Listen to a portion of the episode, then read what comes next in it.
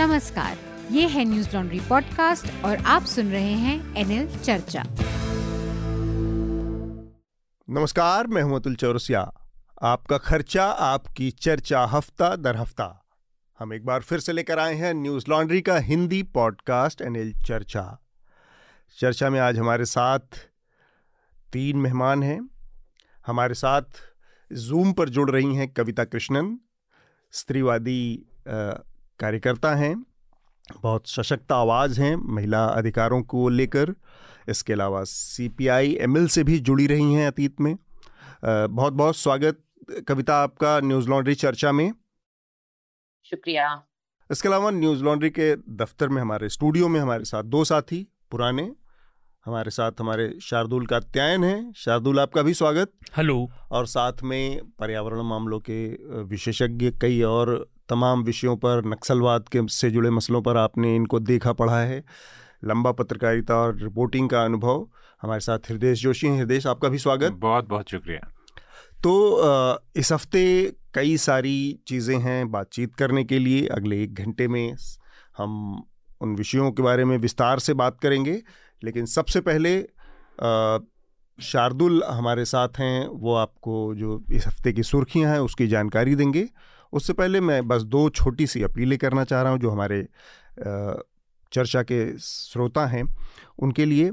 एक तो आपके पत्र जिनको हम अपने चर्चा में शामिल करते हैं, वो पत्र आप हमें भेज सकते हैं podcasts@newslaundry.com पर, या फिर आप सीधे www.newslaundry.com/podcast-letters पर भी अपने पत्र हमको भेज सकते हैं, हम उसको चर्चा में शामिल करेंगे। इसके अलावा हमारा इस समय 2 राज्यों का जो चुनाव चल रहा है, हिमाचल प्रदेश और गुजरात, उससे जुड़ा हमारा एनएल सेना प्रोजेक्ट है। आपको पता है कि एनएल सेना प्रोजेक्ट के तहत हम वो स्टोरीज़, वो रिपोर्ट्स, वो ग्राउंड कवरेज करते हैं जिसमें आप हमारी मदद करते हैं। तो गुजरात और हिमाचल से जुड़े एनएल सेना प्रोजेक्ट को पूरा करने में हमारी मदद करें। हमारी वेबसाइट पर जाएँ, एनएल सेना के पन्ने पर जाएँ, पेज पर जाएँ, और वहाँ पर अपने मन मुताबिक राशि को आप हमें दे सकते हैं चंदा। एक और जानकारी है जो कि हमारे सब्सक्राइबर्स के लिए है। न्यूज़ लॉन्ड्री ने तय किया है कि हमने 2 किताबें जो एक बहुत लोकप्रिय लेखक हैं अमीश त्रिपाठी, जिन्होंने भारतीय मैथोलॉजी के ऊपर अलग अलग विषयों पर कई सारी किताबें लिखी हैं, तो न्यूज़ लॉन्ड्री ने पे उनका इंटरव्यू भी आप देख सकते हैं। और ये जो उनकी किताब है जिसको न्यूज़ लॉन्ड्री ने इस बार शामिल किया है, उस किताब का नाम है वॉर ऑफ लंका।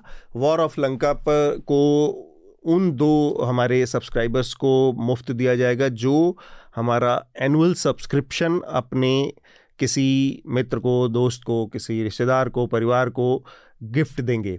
तो वो ऐसे 2 हमारे सब्सक्राइबर्स को शुरुआत में जो गिफ्ट करेंगे उनको हम ये किताब वॉर ऑफ लंका मुफ्त में देंगे। इस पर अमीश त्रिपाठी के दस्तखत होंगे, इस पर अभिनंदन शेखरी के दस्तखत होंगे, और मैं भी इस पर दस्तखत कर दूंगा। तो ये साइंड बुक होगी जो आप लोगों के लिए उपलब्ध होगी, शुरुआत के 2 जो हमारे सब्सक्राइबर्स होंगे। इसके लिए एक और छोटा सा काम आपको करना पड़ेगा, जो भी आप जिसको भी गिफ्ट कर रहे हैं उनका ईमेल आईडी, साथ में अपना पता और कांटेक्ट नंबर हमें मेल कर देंगे, तो ये किताब आप तक पहुंच जाएगी। तो ये 2 महत्वपूर्ण जो सूचनाएं थी हमें अपने श्रोताओं से साझा करनी थी। जो चर्चा में इस हफ्ते सुर्खियां रही हैं, एक बार उसके बारे में सबसे पहले शार्दुल आप हमारे श्रोताओं को अवगत कराएं। इस हफ्ते भी काफ़ी सारे खबरें रहीं हमेशा की तरह। पहली खबर G20 से जुड़ी है। बाली में इस वर्ष की G20 समिट चल रही थी जो बुधवार को 16 दिसंबर को समाप्त हुई। जी। और भारत की ओर से प्रधानमंत्री मोदी ने जो उज़्बेकिस्तान में शंघाई कोऑपरेशन ऑर्गेनाइजेशन के समय जो वक्तव्य दिया था, उसी को विदेश मंत्रालय ने आधिकारिक शब्दों में रखा और कहा कि रशिया और यूक्रेन युद्ध बिल्कुल नहीं होना चाहिए, ये आज के युग की मांग नहीं है, और इसने पूरी दुनिया में लोगों पर असर डाला है और इसे तुरंत रोकना चाहिए, डिप्लोमेसी की शुरुआत होनी चाहिए। मैं श्रोताओं को ये ज़रूर याद दिलाना चाहूँगा, जब हमने इस पर कुछ हफ्ते पहले बात की थी युद्ध पर, तो दुनिया के सबसे गरीब देशों के लोग इससे सबसे ज़्यादा प्रभावित हुए हैं। आप जो महंगाई अपने जीवन में देख रहे हैं उसके पीछे भी एक हद तक ये युद्ध ही है, और उनमें भी सबसे ज़्यादा अफ्रीकी छोटे देश जो लगभग पूरी तरह से यूक्रेन और रूस पर अपने अनाज के लिए निर्भर हैं। जी। दूसरी सुर्खी दिल्ली से, इस पर आज हम बात भी करेंगे।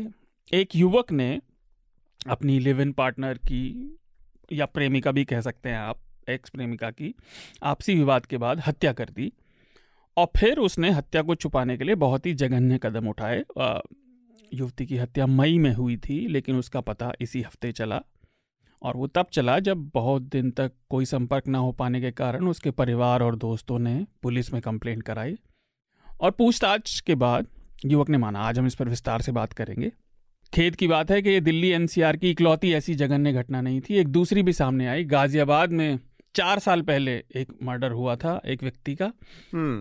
युवक की उसकी पत्नी और पत्नी के प्रेमी ने मिलकर हत्या कर दी थी, फिर उन्होंने उसे अपने आहते में ही गाड़ दिया। और ये केस ऐसे पता चला कि नए एसपी, नए अधिकारी आए पुलिस के, और उन्होंने अनसुलझे केसों की जांच दोबारा शुरू करी, तब ये मामला सामने आया। तो अपराध की नेचर और इसके अलग अलग पहलुओं पर आज हम बात करेंगे ही। अगली सुर्खी तकनीकी जगत से, इसमें उथल पुथल जारी है, हमने पहले भी इसका जिक्र किया है सुर्खियों में।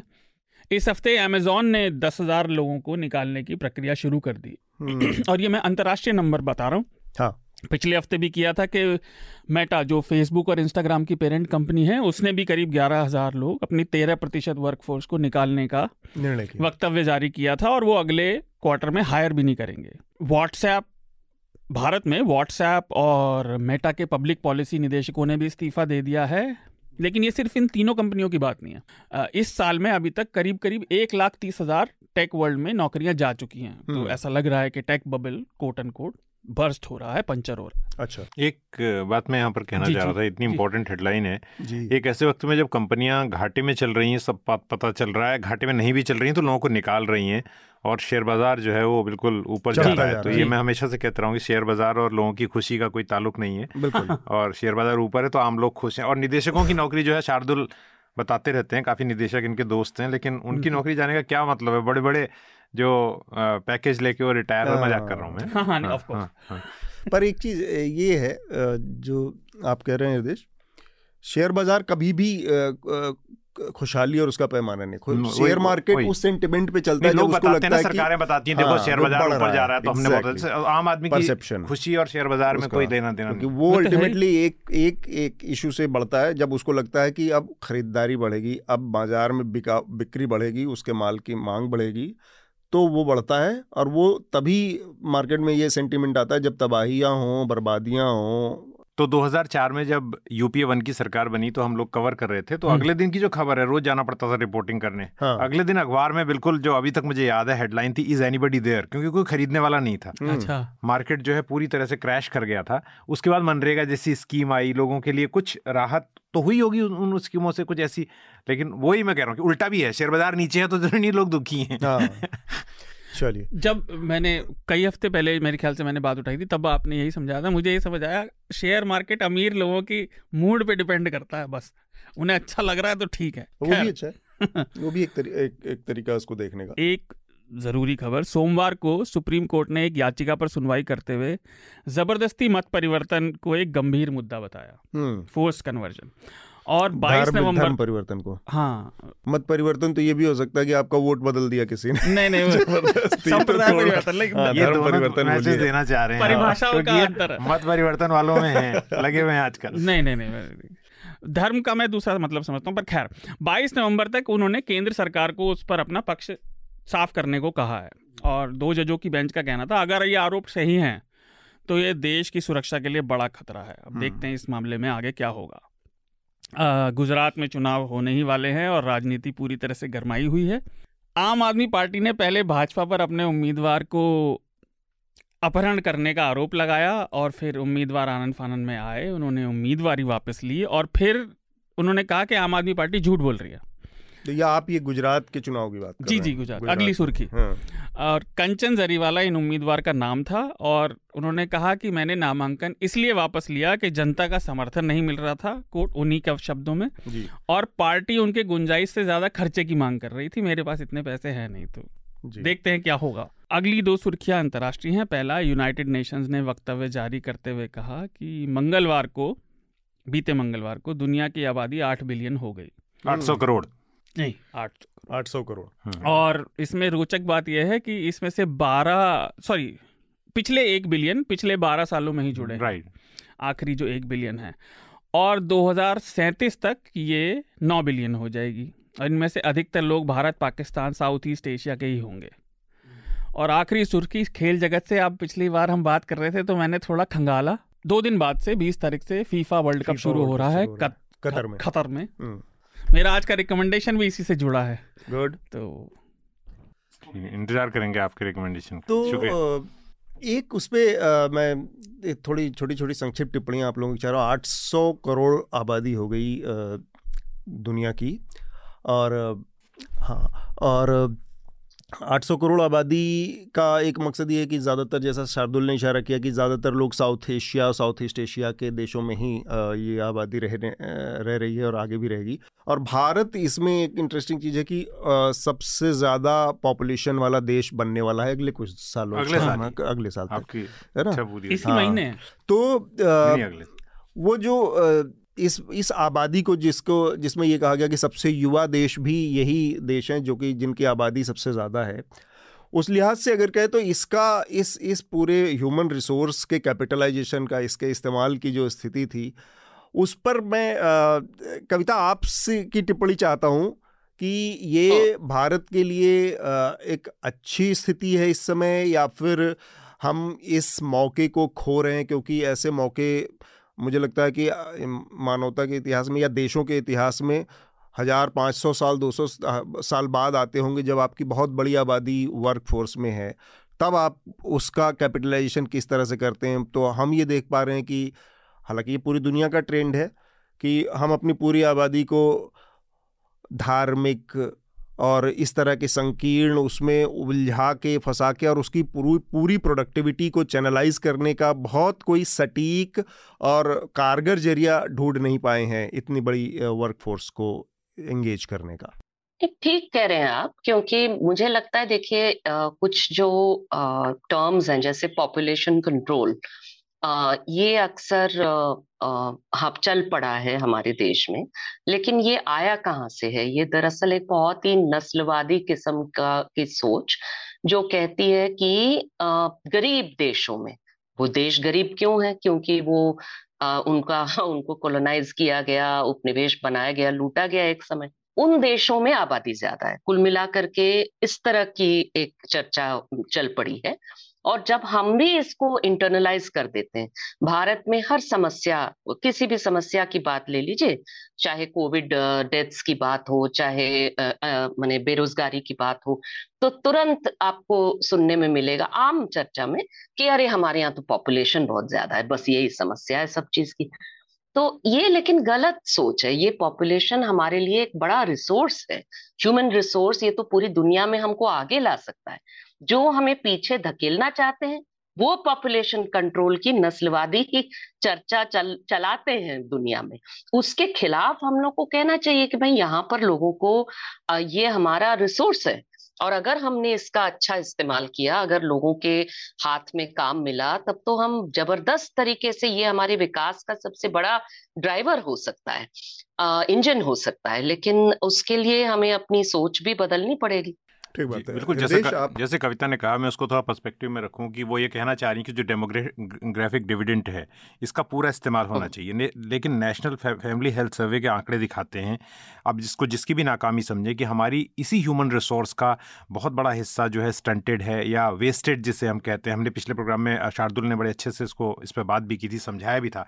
और जब आबादी बढ़ने की बात करते हैं, हमको इस रिसोर्स को, तो ऐसी हमें योजनाएँ चलती हैं तो उनका विरोध होने लगता है कि मिड डे मील स्कीम क्या है? एक बच्चा जो बेचारा भूखा है, उसको एक अंडा अगर मिल जाता है तो उसका पोषण बन रहा है, यानी वो आने वाले दिनों की आपकी ह्यूमन रिसोर्स जो है उसको बेहतर हो रही है। अगर हम कहते हैं पानी में आर्सेनिक, जो गंगा के मैदानी इलाकों में समस्या है, अगर आप उसे खत्म नहीं करेंगे उस समस्या को, तो सारी ह्यूमन रिसोर्स क्रिपल हो जाएगी।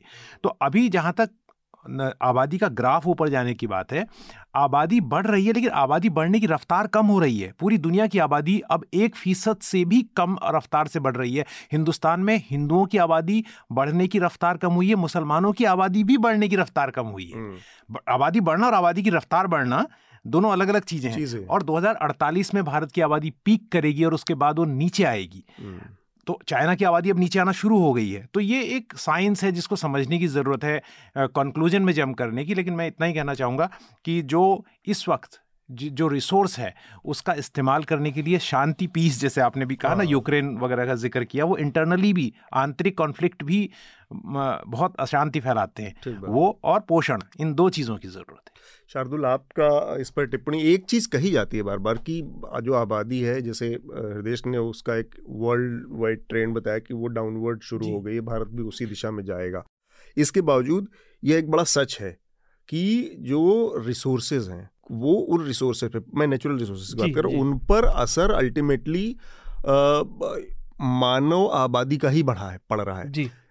और वो किस रूप में हो रहा है कि मानव आबादी जो बढ़ रही है तो उसकी कीमत बहुत सारे जीव जंतुओं को दूसरे अपनी एक्सटिंक्शन जैसी समस्याओं से जूझ के या खतरे के उस निशान पर पहुंच गई है जहाँ से उनकी आबादी पूरी तरह से ख़त्म हो रही है। ऐसे तमाम जीव जंतु हैं और वो लोग ख़त्म हो रहे हैं जो कि नेचर या रिसोर्सेज के लिए सबसे मुफीद थे, वो सबसे कम प्रेशर डालते हैं उन रिसोर्सेज पे, वो ख़त्म हो रहे हैं मनुष्य की कीमत पर। तो वो एक बड़ा लॉजिकल पॉइंट ऑफ व्यू है कि अगर रिसोर्सेज और इन सब चीज़ों की सीमितता को देखते हुए आपको कोई प्लान बनाना है तो आबादी नियंत्रण की चीज़ें पैरेलल चलती रहनी चाहिए, आबादी को कंट्रोल करने की बातें पैरेलल चलती रहनी चाहिए। आप अनकंट्रोल्ड केवल विकास के नाम पर कि हम डेवलपमेंट का शगुफा देंगे, और वो डेवलपमेंट किस कीमत पर आएगा, आपके फिजिकल मटेरियलिस्टिक डेवलपमेंट के नाम पे आ रहा है जो कि अल्टीमेटली पूरे नेचर की ऐसी तैसी कर रहा है, उसके रिसोर्सेज पर बहुत भयानक दबाव डाल रहा है, तब ये एक बड़ी लॉजिकल बहस हो जाती है। मैं उस पर कमेंट चाहूँगा। शार्दुल के बाद कविता, आप अपनी बात रख सकती हैं। देखिए अतुल, जो आपने बात कही मैं उससे अग्री करता हूँ, और मैं कविता और हृदयेश की बात से भी अग्री करता हूँ। ये कम से कम मेरी नज़र में ये दो अलग अलग पॉइंट ऑफ व्यू हैं। एक तो ह्यूमन सेंट्रिक है, मानवों की हम बात करें तो कविता की, हृदयेश की बात बिल्कुल ठीक है, लेकिन अगर हम पूरी धरती को देखें तो इस लिमिटेड रिसोर्स पे मानव अपने अनुपात से, इस धरती के इतिहास में एक पहली ऐसी स्पीशी है पेड़ों के अलावा जो अब पेड़ों से कम्पीट कर रही है जगह के लिए। पेड़ भी जिंदा हैं, हम सब जानते हैं। आप देखिए, मैंने जैसे ही आपने ये सवाल पूछा मैंने रिसर्च किया, बोरियल फॉरेस्ट ये 8-7 देशों में है, रशिया, कनाडा, इन सब में दुनिया का सबसे बड़ा बायोम है। अब ये भी खत्म हो रहा है, वहाँ परमा फ्रॉस्ट पिघल रहा है। जिन लोगों को पता नहीं, परमा फ्रॉस्ट होता है वो धरती, मिट्टी और मतलब लाखों सालों में बनता है, मेन बात यह है, और उसमें से चीज़ें बाहर आ रही है। मैं ये क्यों कह रहा हूँ, जो आपने रिसोर्सेज की बात कही, भाई देखिए इंसान बढ़ेंगे अगर हम इन्हें बिल्कुल सब कुछ, मैं कहता हूँ सब कुछ भी ठीक हो जाए तब भी हमारी नदियाँ सूख रही हैं, हमारे ग्लेशियर ऑलरेडी पिघल रहे हैं। इंसान बढ़ेंगे तो वो ईंधन भी जलाएंगे, उन्हें बिजली भी चाहिए होगी, वो जो हमारे दैनिक कर्म है विष्ठा भी जाएगी, सब चीज़ होगा, तो उसका असर इस प्रकृति पर ज़रूर पड़ेगा और उसकी कीमत, वो बैलेंस बदलेगा। वो बैलेंस बदलेगा तो प्रकृति में से कुछ चीज़ जाएंगी। तो ये सवाल एक एग्जिस्टेंशियल भी है। मैं तो व्यक्तिगत तौर पर ये समझता हूँ कि इंसान बहुत ज़्यादा है, थोड़े कम होने चाहिए, पर वो मेरा व्यक्तिगत विचार है। वो कैसे कम हो मैं इस पे कमेंट नहीं कर रहा, मैं केवल एक स्टैटिस्टिकल बात कर रहा हूँ। बिल्कुल ठीक बात। कविता, मैं देखिए जो बात कह रही हूँ वो कह रही हूँ कि भाई अगर हम देखें कि सबसे ज्यादा जो रिसोर्सेज पे प्रेशर है जिसकी बात आप कह रहे हैं, जैसे कोई रेन फॉरेस्ट का खत्म होना, किसी जो हमारे जंगल हैं, पेड़ हैं, इन सब का कटना, तो इसका सबसे बड़ा रीजन इंसानों का होना और उनकी जरूरत यानी ह्यूमन नीड नहीं है, बल्कि कॉरपोरेट ग्रीड है, जो कि बड़ी बड़ी जो कॉरपोरेशंस हैं, कंपनियां हैं, वो अपने मुनाफे के लिए जो करते हैं, जो कि कोई ह्यूमन कंजम्पशन के लिए वो बिल्कुल जरूरी नहीं है, वो सबसे ज्यादा उसका असर पड़ता है। दूसरा ये कि किस तरह का, माने अगर हम कंजम्पशन पैटर्न देखें तो हम किस तरह से जी सकते हैं जिससे कि जो इंसान पैदा हो रहे हैं उनका फुटप्रिंट जो है वो लाइटली पड़े, मतलब वो ज्यादा जो है, हम सारा फॉरेस्ट काट करके उसकी जगह पे खेती करना शुरू कर दें तो दिक्कत होगी, और खेती की जगह जो है वो हम माने सिर्फ मीट पैदा करने के लिए बड़े बड़े फैक्ट्रीज लगा दें, उससे दिक्कत होगी। लेकिन ये चीजें गरीब देशों में नहीं हो रही है, ये चीजें सबसे ज्यादा हो रही हैं।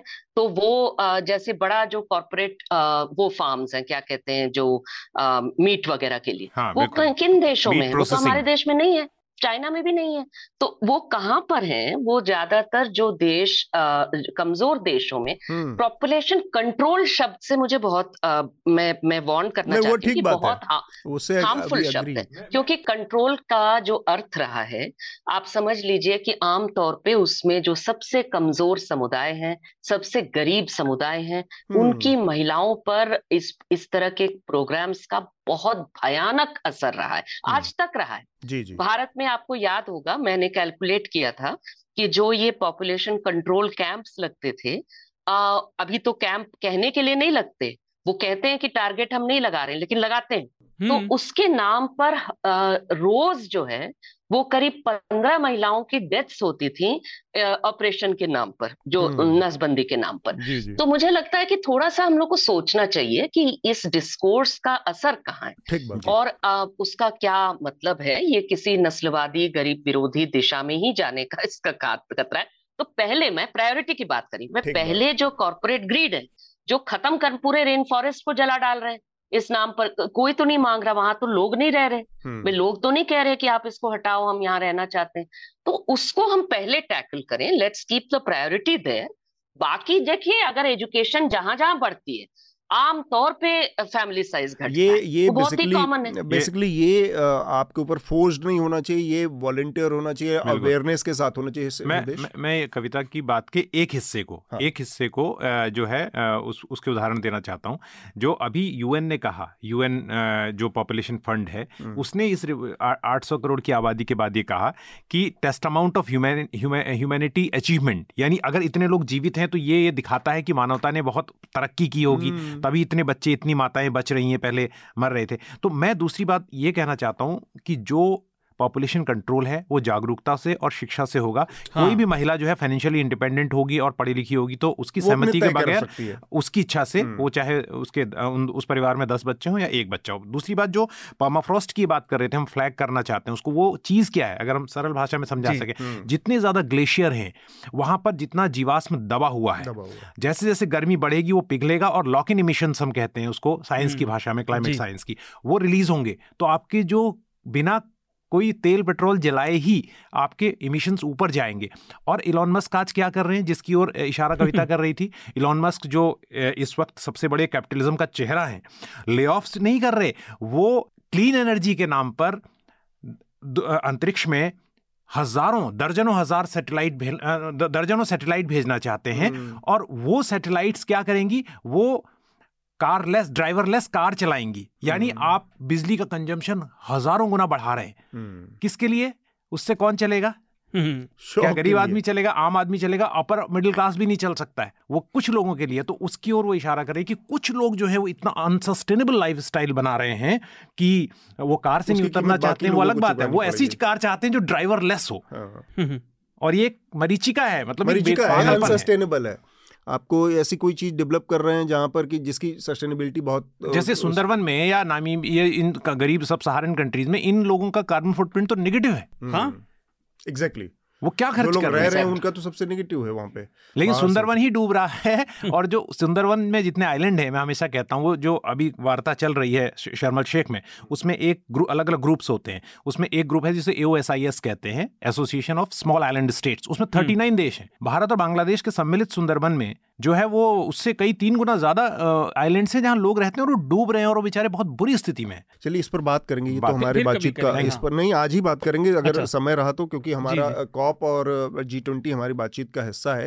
लेकिन सबसे पहले मैं उस विषय पर आना चाह रहा हूँ जो इस हफ्ते सबसे ज़्यादा सुर्खियों में रही, मीडिया की, लोगों की, ड्राइंग रूम की चर्चा का हिस्सा बनी, वो था दिल्ली के छतरपुर इलाके में एक कपल के बीच में जो वारदात हुई और फिर श्रद्धा नाम की एक लड़की की हत्या हो गई और आरोप उनके पार्टनर के ऊपर लगा जिनका नाम आफ्ताब पूनावाला है। और इससे जुड़ी अभी तक जो जानकारियां आ रही हैं, आमतौर पर वो पुलिस की लीक्स और उसका ही हिस्सा हैं, लेकिन वो जानकारियां अगर उस पर हम यकीन करें तो बहुत ही भयावह हैं, बहुत ही दर्दनाक हैं कि किस तरह से श्रद्धा के शरीर को कई हिस्सों में काट कर फिर उसको इधर उधर डिपोज कर दिया गया।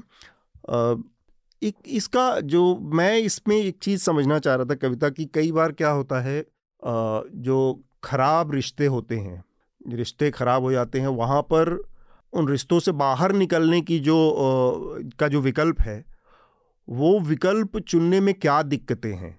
श्रद्धा जैसी लड़की जिसके बारे में उसके पिता ने भी बताया कि वो मारपीट करता था, उसने कई बार बताया था, उसके दोस्तों ने कई बार कहा कि वो मारपीट करता था, पर वो उसके बावजूद उसके साथ रहने को मजबूर थी। ये वो उस रिश्ते से बाहर नहीं निकल पाने की क्या मजबूरी थी, क्योंकि श्रद्धा जैसी लड़कियां जो आज के हमारे मिडिल क्लास का एक रिप्रेजेंटेटिव चेहरा हो सकती हैं, पढ़ी लिखी हैं, अपने पैर पर हैं, अवेयर हैं, बहुत सारी चीज़ों से ताल्लुक़ रखती हैं, उनका वर्ल्ड व्यू ज़्यादा है, वो उस रिश्ते में, उस अब्यूजिव रिश्ते में बंधे रहने की उनकी क्या मजबूरी है। पहले तो मैं ये बताऊं कि ये घटना, इस घटना की आपके सवाल का जवाब में मैं जस्ट एक सेंटेंस के बाद आ रही हूँ। मैं जस्ट इसको एक पर्सपेक्टिव में रखने के लिए मैं याद दिलाना चाहती हूँ कि ये सिर्फ कई वर्षों पहले की घटना के साथ जोड़ने वाली बात नहीं है। इसी बीच में एकदम इन्हीं 2-4 दिन में कितनी घटनाएं घटी हैं जिसको लेकर के चर्चा कहीं ज्यादा कम हुई है, ठीक है, लेकिन उसको जोड़ के देखने की जरूरत है, क्योंकि ये एक जो इस तरह की किलिंग्स हैं महिलाओं की, वो एक मैं इसको एक ग्लोबल पैंडेमिक कहूंगी, जो जिसको महामारी, जिसको जो माने चलती जाती है, जिसका कोई अंत ही नहीं है, वर्षों से चल रही है। क्योंकि इसको अगर हम देखें तो यूएन के स्टडीज में भी, चाहे दिल्ली हाईकोर्ट के कमेंट में भी ये है कि महिलाओं की हत्या जहां होती है उसमें एक बहुत बड़ी संख्या, सबसे ज्यादा उसमें पत्नियों की या गर्लफ्रेंड्स की अपने पार्टनर के हाथों, पुरुष पार्टनर के हाथों होती, जबकि पुरुषों की जो हत्या होती है उसमें ज्यादातर हत्याएं जो हैं वो बाहर, घर से बाहर होती हैं। तो घर के अंदर हत्या होना और पार्टनर के हाथों होना, ये महिलाओं की हत्या का सबसे बड़ी वजह के रूप में। तो इस बड़े पिक्चर की तरफ हमें, ये जो शॉकिंग घटना है, हमारे शॉक को उस तरफ जाने की जरूरत है। और इस बीच की जो 2 घटनाएं हैं वो भी मैं बता दूं कि अब भी 17 नवंबर की बात है कि दिल्ली में ही, ये दोनों दिल्ली की घटना है, दिल्ली में एक राहुल नाम का शख्स जो है उसने अपनी गर्लफ्रेंड को मदनपुर खादर में उसकी हत्या की। गर्लफ्रेंड का नाम गुलशना, और वो डिवोर्सी थी और अपने 1 साल की बच्ची के साथ रहती थी। एक और घटना जो कि जिसमें रोहित नाम का शख्स, उसने अपनी गर्लफ्रेंड सलमा की हत्या की। मैं इसको इसलिए कह रही हूँ क्योंकि किसी एक घटना पे जब हम ज्यादा फोकस करते हैं और उसके बॉडी डिस्पोजल के, देखिए अभी हमने कहा कि भाई जघन्य क्या है कि उसको, बॉडी को डिस्पोज कैसे किया। मुझे इससे जो खतरा लगता है ना कि जो जघन्यता है वो तो हत्या में है, उससे भी ज्यादा जघन्य जो है वो प्रोलॉन्ग्ड डोमेस्टिक वायलेंस है, मारपीट है, जो इस तरह की हत्या में कल्मिनेट करता है। लेकिन वो जो डोमेस्टिक वायलेंस चलती है हमारे देश में या दुनिया में, आमतौर पे उसके प्रति एक बहुत ही, माने लोग परेशान उससे नहीं होते, उससे शॉक नहीं होते, बल्कि जैसे ही भारत में कोई महिला कहने लगे कि डोमेस्टिक वायलेंस की, और मैंने कई जगह चर्चा की है, मेरे 30 साल से मैं इसकी चर्चा जगह जगह कई ऑडियंसेस में की हूँ, जहां आप करने की कोशिश करते हैं इस पे बात तो तुरंत एक बात आती है, खास करके पुरुषों से, कि देखिए डोमेस्टिक वायलेंस तो सब फॉल्स केस होते हैं और उसमें ठीक है कहीं कहीं होता होगा लेकिन फॉल्स केस है ज्यादा, जबकि ये उल्टी बात है। फॉल्स केस कोई इक्का दुक्का होता होगा, इसमें बड़ी संख्या जो है वो रिपोर्टिंग ही नहीं करते, ठीक है, और जो रिपोर्ट करते हैं वो भी इसलिए नहीं करते कि वो किसी को जेल भेजना चाहते हैं, वो इसलिए करते हैं कि किसी तरह वो हिंसा रुके, वो चाहते हैं कि ये हिंसा रुक जाए, पहली बात। दूसरी चीज ये कि आपने कहा क्यों नहीं छोड़ पाते, देखिए दुनिया भर में, सिर्फ भारत की बात नहीं है, दुनिया भर में ये कहा जाता है कि आमतौर पे 7 बार कम से कम महिलाएं कोशिश करती हैं तब जाके शायद किसी अब्यूसिव रिलेशनशिप को छोड़ पाती है। और इसमें एजुकेटेड, अनएजुकेटेड, इसका ये कोई मायने ही नहीं रखता, जॉब है कि नहीं ये भी मायने नहीं रखता। क्यों? इसको आप इस तरह से समझिए कि कोई जब किसी जगह अगर कोई कैद रहे और उसको मानसिक और शारीरिक रूप से कैद रखा जाए और उसके साथ जो प्रताड़ना होगी मानसिक और शारीरिक दोनों, उससे उसका जो पूरा सेंस ऑफ सेल्फ है कि मैं क्या हूँ, मैं भी किसी डिग्निटी के लायक हूँ, ये चीज खत्म किया जाता है इस तरह के अब्यूजिव रिश्तों में। ये सबसे बड़ी वजह है, ये मजबूरी की बात ही नहीं है, बात है कि आप अपने आप के बारे में जो सोचने का आपका तरीका है, और ये किसी के साथ भी हो सकता है। किसी पुरुष को कैद रख के अगर कोई टॉर्चर करेगा, ठीक इसी तरह से हुआ है। महिलाएं नहीं करती आमतौर पे, लेकिन अगर किसी ने किया, कभी रख करके कैद में रख करके आपको टॉर्चर किया लगातार, तो आपकी थिंकिंग जो है बदल जाती है अपने बारे में। तो ये सबसे बड़ी वजह है, पहला नंबर। सेकेंड कि अगर आप चाहते हैं कि ये बंद हो, कैसे? तो ये जो दो लोगों का रिश्ता है, जो बाकियों से काट करके कोई लड़की, कोई महिला जो है वो सिर्फ ये आदमी उसके रियलिटी को शेप कर रहा है, ये अगर हम बदलना चाहते हैं तो हमको अपने पूरे समाज के बारे में थोड़ा सोचना होगा। अभी आपने कहा कि पिताजी ने कहा कि श्रद्धा को मारपीट किया जाता था, लेकिन माता पिता ने, मैं दुख के साथ कह रही हूँ उसको, जेंटली कह रही हूँ, लेकिन सच्चाई तो ये है कि माता पिता ने त्याग दिया था बेटी को ना, क्योंकि वो एक मुस्लिम के साथ में रह रही है। वो तो बात ही नहीं किए थे सालों से, 2 साल से शायद कोई रिश्ता ही नहीं था। तो उसमें जो दोस्त थे, जो जानते थे मारपीट हो रहा है, उन्होंने कोशिश भी की मदद करने की। और मैं उनकी गलती, बिल्कुल मैं किसी की गलती नहीं बता रही, मैं कह रही हूँ कि अगर ये दूसरे तरीके से होता, जहां पर अगर पेरेंट्स अपनी बच्ची को त्याग न दें लव मैरिज करने की वजह से, या लिव इन रिलेशनशिप, या इंटरकास्ट इंटरफेथ की वजह से, बल्कि एक रिश्ता बनाए रखें।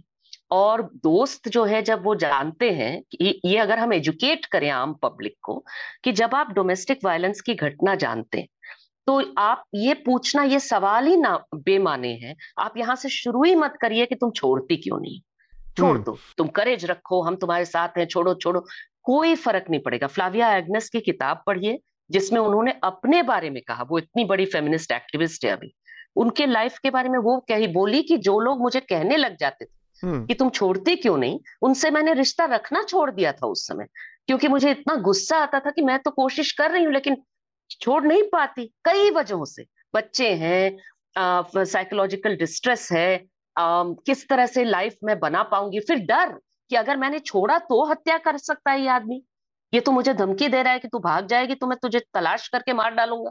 तब तो ये भी ऐसी घटनाएं भी हैं बहुत सारी कि कोई महिला रिश्ता तोड़ती है तो उसको मारा जाता है ना। बस इसमें कविता आपने बहुत विस्तार से रखा, दो बातें मैं उसमें बस छोटी छोटी चीजें जोड़ना चाह रहा हूँ। एक ये कि अब ये पूरी तरह से तथ्यात्मक नहीं है, लेकिन इसको लेकर संदेह खड़े किए गए हैं कि शायद लड़का पारसी है या मुसलमान है। आपने चूंकि मुसलमान कहा तो मुझे लगता है कि ये स्पष्टीकरण देना चाहिए यहाँ पे कि वो उसको लेकर अभी का एक कन्फ्यूजन है, शायद पारसी है या मुसलमान है। दूसरा ये कि जो आपने कहा कि माँ बाप ने त्याग दिया था, माता पिता पहले अलग हो चुके थे और लड़की ने बाद में, चूँकि माँ ने रिश्तों को स्वीकार नहीं किया, एक इंटरफेथ उसमें, तो लड़की ने घर छोड़ दिया था बकायदा ये कहते हुए कि भाई मेरे अधिकार और मैं अडल्ट हूँ और उस तरह के फैसले ले सकती हूँ अपने जीवन के, ये कह के उसने छोड़ दिया था। एक और सवाल मेरे दिमाग में नहीं हुआ ना, हाँ, और रिश्ता रखे नहीं ना, वो तो अपना राइट में है ही, तो कर सकती है, लेकिन माँ बाप तो रख सकते हैं ना रिश्ता, तब भी बिल्कुल वो एक्सेप्ट कर सकते हैं। हाँ। इसमें दो चीज़ें, और एक और चीज़ मेरे दिमाग में आता है, कई बार क्या होता है कि जो आपने इशारा किया कि नहीं छोड़ने की कई सारी वजहें होती हैं और उसमें डर है, साइकोलॉजिकल ट्रॉमा है, बहुत सारी चीज़ें। एक चीज़ मैं, हो सकता है थोड़ा कंजर्वेटिव साउंड करूँ, लेकिन कई बार क्या होता है कि आपका तमाम तरह, किसी भी तरह के रिश्ते हों, लेकिन एक पैरेलल सपोर्ट सिस्टम एक होता है सोसाइटी के, मतलब समाज में रहने के नाते, और वो पैरेलल जो सपोर्ट सिस्टम होता है वो नॉर्मली आमतौर पर आपका परिवार होता है, लोग होते हैं और रिश्तेदार होते हैं। श्रद्धा के मामले में ये सामने आ रहा है कि लगभग वो जो पैरेलल सपोर्ट सिस्टम था जहाँ पर आप अपने ग्रीफ को शेयर कर सकते हैं, ये वो पूरी तरह से कट ऑफ, तो आपके पास एकदम विकल्प नहीं बचता है कि आप अपनी छोटी सी छोटी भी दिक्कत को, परेशानी को, अपने चिंताओं को किसी से साझा कर पाएं। वो एकदम ख़त्म था। दोस्तों यारों के साथ आप कर सकते हैं, लेकिन बहुत रेयर होता है कि दोस्तों के साथ इतनी गहरी वो हो कि आपके लिए कोई आगे खड़ा हो जाए, और ख़ासकर जब आप दूरियों में रहते हैं, बहुत दूर आसपास नहीं है। तो एक तो इसका ये पहलू है कि आपने छोड़ दिया, परिवार को त्याग दिया, दूसरा यह कि परिवार ने आपको त्याग दिया। लेकिन श्रद्धा के मामले में बहुत स्पेसिफिक अगर मैं बात करूँ तो ऐसा लग रहा है कि उसके इर्द गिर्द पूरा ऐसा कोई सामाजिक दायरा नहीं बचा था जो उसको हिम्मत देता, सांत्वना देता, या वहाँ तक जाके और फिर उस रिश्ते से बाहर निकालने के लिए काउंसलिंग की बात होती वहाँ पर। तो ऐसी भी चीज़ें हैं ज़रूरी कि जब आप, मतलब ये पर्सन टू पर्सन, हर आदमी की अलग एक पर्सनैलिटी होती है, फिर भी आपको इन चीज़ों को बना के रखना चाहिए। ये जो दायरे हैं आपके इर्द गिर्द वो होने चाहिए, क्योंकि केवल एक आदमी के ऊपर आप भरोसा करके इतने बड़े फैसले लेके और सबसे कट ऑफ नहीं हो सकते। नहीं, मैं यहाँ बहुत आपत्ति जता रही हूँ, सॉरी, क्योंकि जो इसको सुन रहा होगा, जो इस तरह की हालत में होगा, बाय चांस आपके पॉडकास्ट को सुन रही होगी, तो उस पर आपकी बात जो है वो माने ये मदद की बजाय उल्टा पड़े। मैं समझा रही हूँ। पहली बात तो ये कि जिसको आप सपोर्ट सिस्टम कह रहे हैं, मैंने देखा है कि जहां पर अरेंज मैरिज की स्थितियां होती हैं, और ये इतने सारे मामले, यहाँ तक कि जो बहुत ही प्रगतिशील लोग हैं, मेरे जान पहचान के लोग, मैंने जब मैं पार्टी में थी तो पार्टी के जान पहचान के लोग जिनकी बेटी जो है या बहू बेटी जो है वो यहाँ दिल्ली के आसपास कहीं एनसीआर में थी, सारे में सबसे बड़ी समस्या ये होती थी कि माता पिता और पूरा कम्युनिटी का प्रेशर रहता था सपोर्ट की बजाय कि किसी तरह ये शादी बचनी चाहिए, और शादी में रहने का दबाव, पति को ना छोड़ने का दबाव, ये सारा, माने ये तो सपोर्ट का तो उल्टा हुआ, समझ लीजिए, बर्डन ये पूरा लड़की के ऊपर रहता है एकदम। और दूसरी बात कि अभी आपने जिस तरह से कहा, और ये मैं आपको नहीं कह रही, मैं कह रही सोसाइटी में अक्सर हम लोग सोचते हैं कि आपने त्याग दिया अपने परिवार को और आपको ऐसा नहीं करना चाहिए, आपको एक आदमी पे निर्भर नहीं होना चाहिए वगैरह। ये जो है ये एक महिला को अपनी आजादी में, अपने अधिकारों में और एक तरह से सेफ्टी में चुनने का एक अजीब टाइप की बाइनरी बना रही है, और एक तरह से उस पे एक दोष का कम से कम एक हिस्सा जो है वो हम डाल रहे हैं, जबकि वो उसका बर्डन है ही नहीं। आप अपनी आजादी से रहिए, और आपके पेरेंट्स को कहने की जरूरत है, आपकी कम्युनिटी को, फैमिली को कहने की जरूरत है कि भाई आप अपना रिश्ता क्यों तोड़ते हैं अपनी बच्ची से सिर्फ इसलिए क्योंकि वो किसी से प्यार कर रही है या विवाह कर रही है, जो आपको फॉर एनी रीजन, हो सकता है वो कास्ट या कम्युनिटी का रीजन हो सकता है आपको आदमी ही गलत लगे, लेकिन आप रिश्ता मत तोड़िए, आप बनाए रखिए। आप इसमें आपको मानना पड़ेगा कि आपका बच्चा हमेशा जो है वो आपकी बात सुन करके नहीं चलेगा, वो अपने हिसाब से चलेगा और वो गलतियां भी अपने करेगा, आपको साथ देना होगा। और ये सिर्फ लड़कियों के मामले में नहीं, LGBT रिश्तों में, कितने सारे मामलों में ये जो कट कर देते हैं हम लोग, तो हम उसको, उस बच्चे को एक बहुत ही उस एडल्ट, मैं बच्चा कह रही हूँ, एडल्ट पर्सन को हम एक बहुत ही वल्नरेबल जगह पे डाल देते हैं।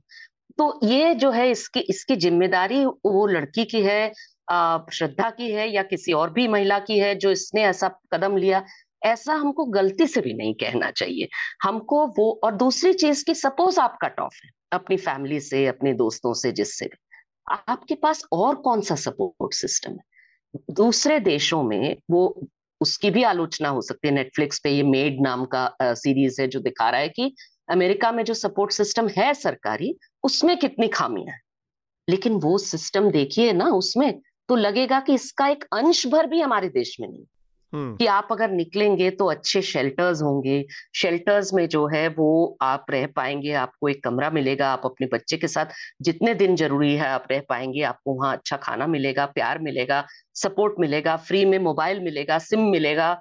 ये चीजें हैं क्या हमारे यहाँ? दूर दूर से नहीं, शेल्टर ज्यादातर जो चलते हैं, कुछ तो बहुत अच्छे चलते हैं लेकिन वो बड़ी मुश्किल से चलते हैं, और ज्यादातर जो सरकारी खर्चे पे चलते हैं शेल्टर, वो जेल की तरह होते हैं। वो इतना, माने उसमें भी महिला के साथ इतना खराब व्यवहार होता है। नहीं, हम सरकारी और उसकी तो भारत में अभी अपेक्षा ही नहीं कर सकते, क्योंकि हम वहां से बहुत दूर खड़े हैं अभी। नहीं, और अपेक्षा तो करना होगा, मैं वही कह रही हूँ कि उसकी मांग और अपेक्षा अगर हम न करने लगे और हम सारा ये कर दें कि एक टूटा हुआ समाज जो है, जो आज इतनी पिछड़ी जगह पर है, पितृसत्तात्मक जगह पर है, वो अपने आप को रातों रात बदल करके वो प्रोवाइड करेगा, ये तो नहीं होगा। महिलाओं के जीवन की, भाई वो आप नारी सुरक्षा हर बार बोलती है सरकार, और किस चीज पे फोकस करती है? वो फोकस करती है पनिशमेंट पे, वो फोकस करती है कुछ मामलों में फांसी देने पर, वो भी रेप के मामलों में। स्ट्रेंजर रेप जो सबसे कम होता है हमारे देश में, सबसे ज्यादा पूरी दुनिया में डोमेस्टिक वायलेंस की हत्याएं हैं, वहां हम माने देखते ही नहीं है उस तरफ। तो इसको बदलने की जरूरत है। शार्दुल, देखिए कविता ने और आपने बहुत सारी बातें की, ये एक बहुआयामी बात है, मल्टीलेयर्ड।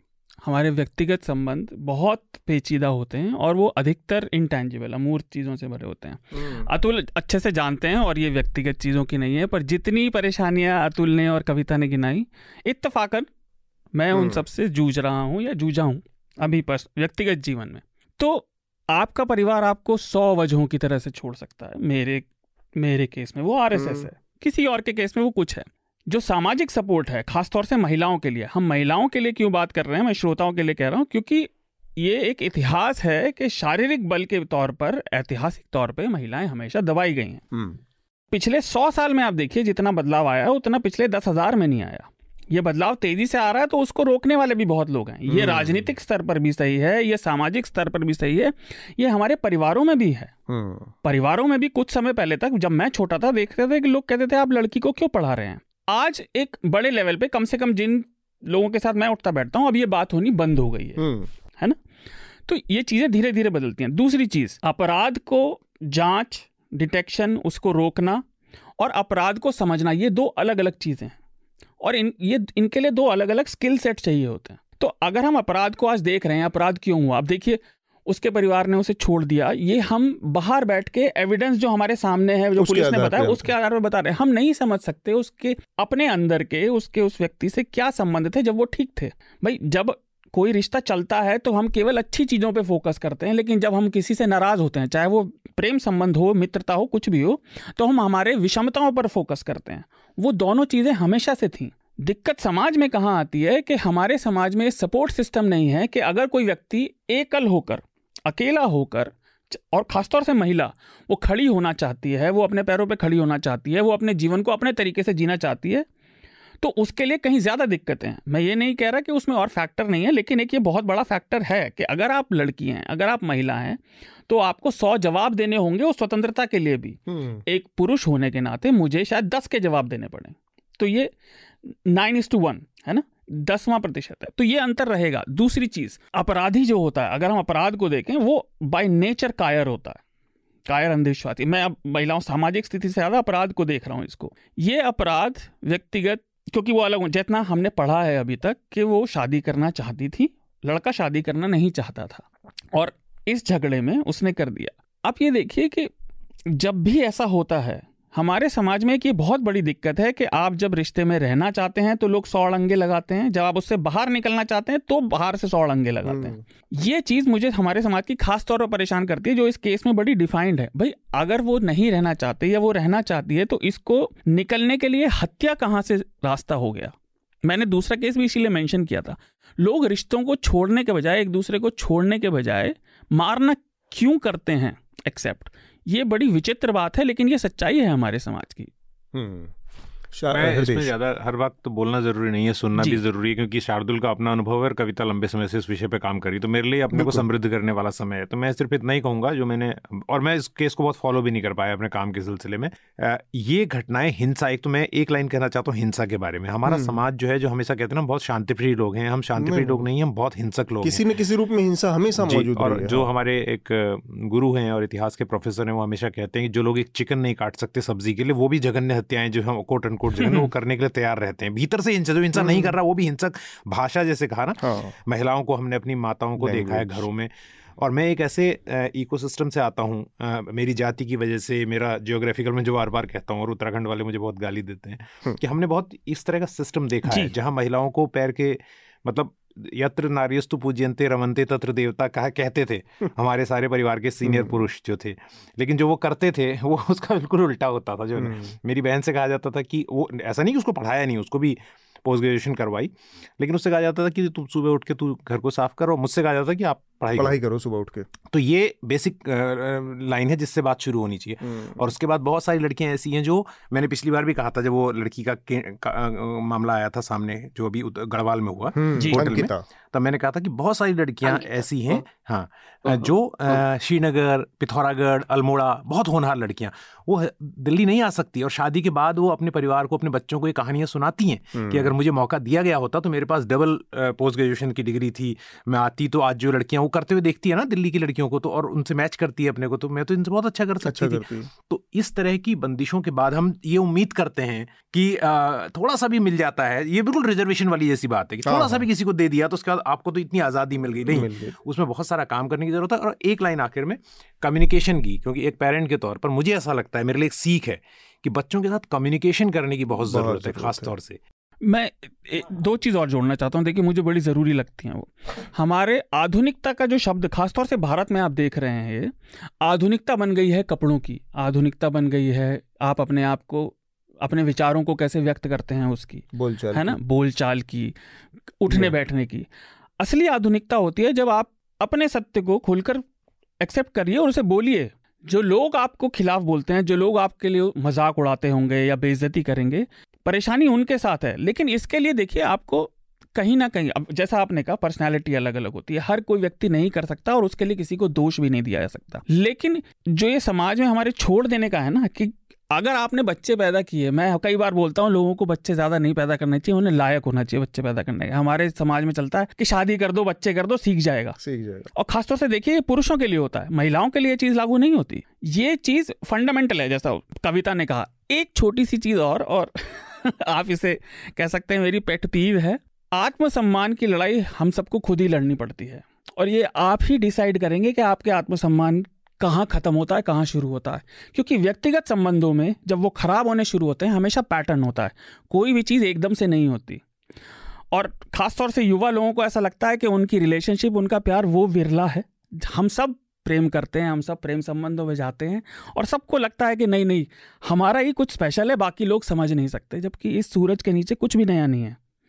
तो आप इस चीज़ को थोड़ा सा अपने आप को टेम्पर भी करना होगा, और हाथ उठाना, किसी तरह से बेइज्जती करना, इस तरह से रोकना आपके आत्मसम्मान पे अटैक है। और इसी भी रिश्ते में प्यार से ज़्यादा एक दूसरे के आत्मसम्मान की इज्जत ज़रूरी होती है। तो शार्दुल की इस महत्वपूर्ण बात के साथ हम इस विषय को यहाँ पर छोड़कर दूसरे विषय की तरफ बढ़ेंगे, और जो कि तीसरा विषय, पहले विषय पर हमने संक्षेप में बातचीत किया ही है।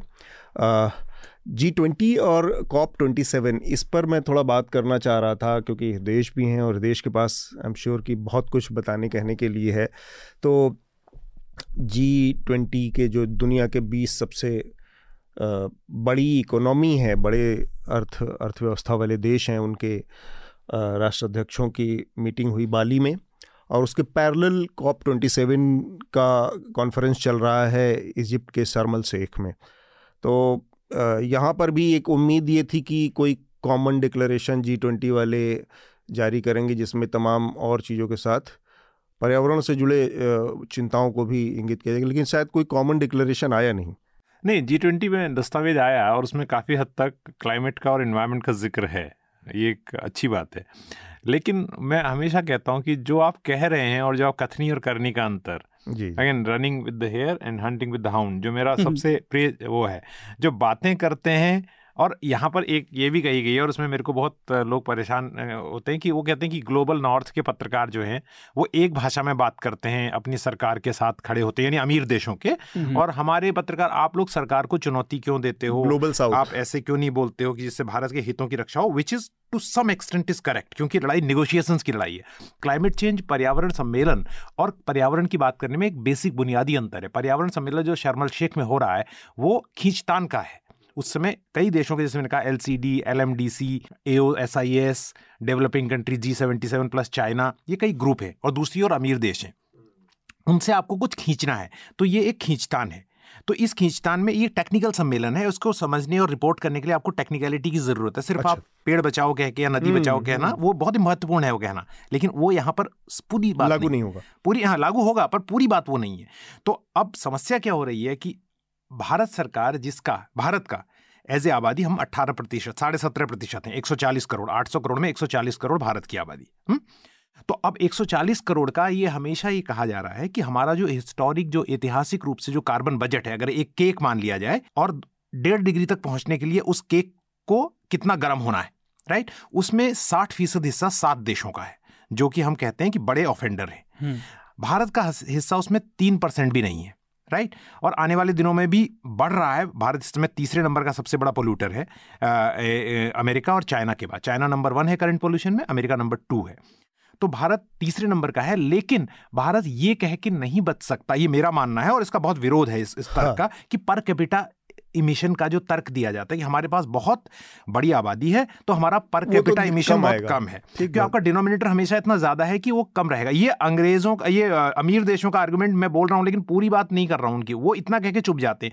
हमारे यहाँ बहुत गरीब आबादी है, उसको आगे बढ़ना है, उसको बिजली चाहिए, शिक्षा चाहिए, सब है। अभी तो लेकिन समस्या क्या है, वो केक पूरा खाया जा चुका है जिसका मैं जिक्र कर रहा था। और भारत एक बहुत वल्नरेबल कंट्री है, यहाँ चक्रवाती तूफान आ रहे हैं, ग्लेशियर पिघल रहे हैं, कई सारे एग्रोक्लाइमेटिक जोन हैं वो तबाह हो रहे हैं, 25 करोड़ आबादी जो है वो समुद्र तटों पर निर्भर है।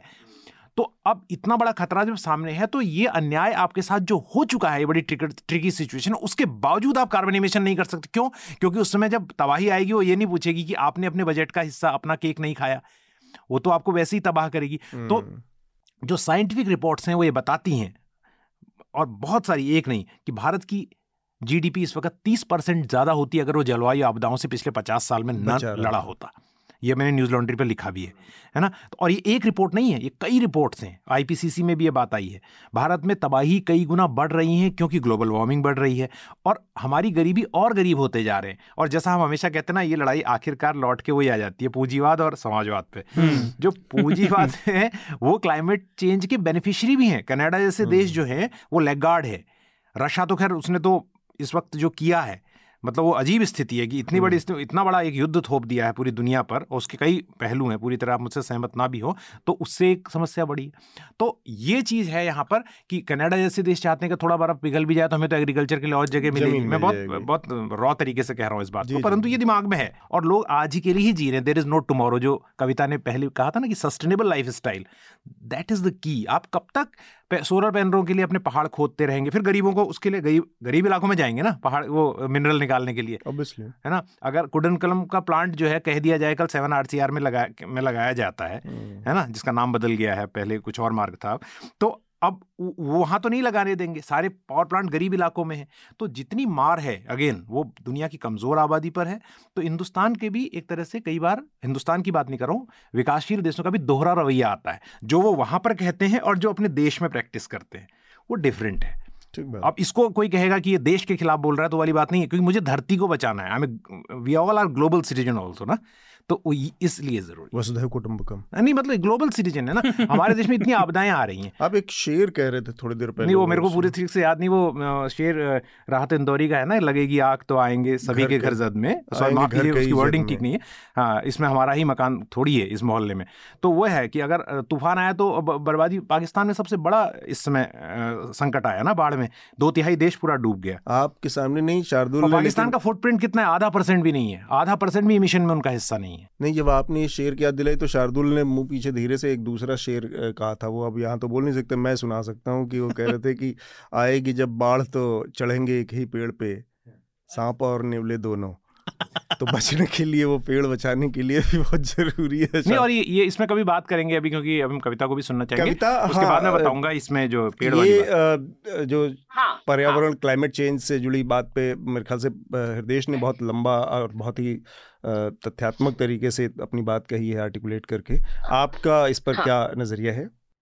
मैं इसमें बस देखिए, हृदयेश जी जितना इसमें जानते हैं, मैं, ये मेरा एरिया बिल्कुल नहीं है, लेकिन मैं बिल्कुल सहमत हूँ इस बात से कि देखिए, जिस तरह के, जब हम जानते हैं, ये बात एक जगह है, अपनी जगह है कि बिल्कुल जो ज्यादा अमीर देश हैं उनको क्लाइमेट चेंज रोकने के लिए कहीं ज्यादा करना चाहिए, लेकिन अगर हम सिर्फ इस नजरिए से देखें कि जो गरीब देश हैं, उपनिवेश रहे वाले देश हैं, उनको कुछ छूट दी जाए वगैरह, वो एक बात है।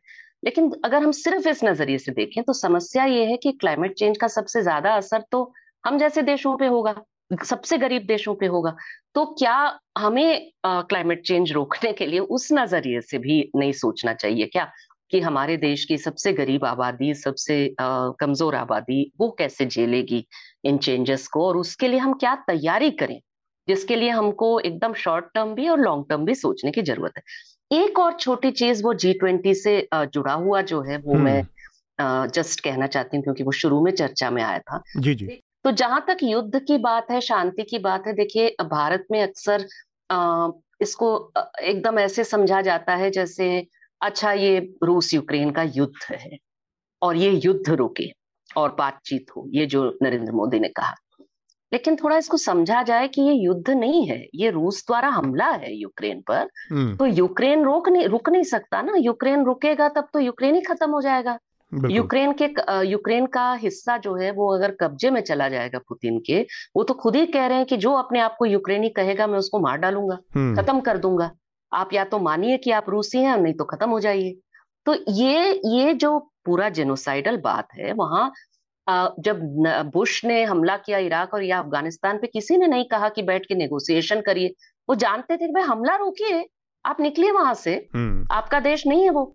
ये जो दबाव बनाने की जरूरत है दुनिया में, ये शायद जिस तरह से बनना चाहिए नहीं बन रहा है। और बात जो है वो बातचीत, आप उस बातचीत तो होगी लेकिन पहले तो वो हटे वहां से तब। इसमें एक बड़ी महत्वपूर्ण चीज है, भारत की जो स्थिति रही है इस पूरे युद्ध के दौरान बड़ी, अब इसको राष्ट्रीय हित और अपने निजी हितों को के मद्देनजर किए गए फैसलों की व्यावहारिकता कहा जा रहा है, जो भी कहा जा रहा है।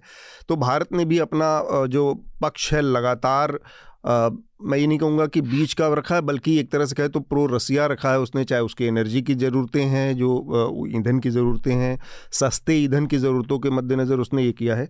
तो एक वो भी दिक्कत है कि भारत ने भी इस मामले में कोई बहुत स्पष्ट रुख नहीं अपनाया। लेकिन इससे ज़्यादा जो चिंता है वो ये कि उस वेस्ट ने जो लगातार, और जिसके बारे में कहा जाता है कि जो ट्रिगर पॉइंट बना कि यूक्रेन को नेटो में शामिल करने की प्रक्रिया थी, ये एकदम गलत बात है। ये तथ्यात्मक रूप से गलत है। मैंने इस पे विस्तार से ये किया है, पढ़ा है। नेटो में जाने वाला मामला वो वजह ही नहीं, दूर दूर से, जबकि नेटो में जाना ही नहीं चाहता था यूक्रेन। यूक्रेन पर 2014 में हमला किया, यूक्रेन का एक हिस्सा छीन लिया, तब जाकर के नेटो ज्वाइन करने की मांग यूक्रेन में बढ़ने लगी, एक बचाव पक्ष के रूप में कि कम से कम नेटो वाले देश पर शायद हमला करने में ये रुकेंगे।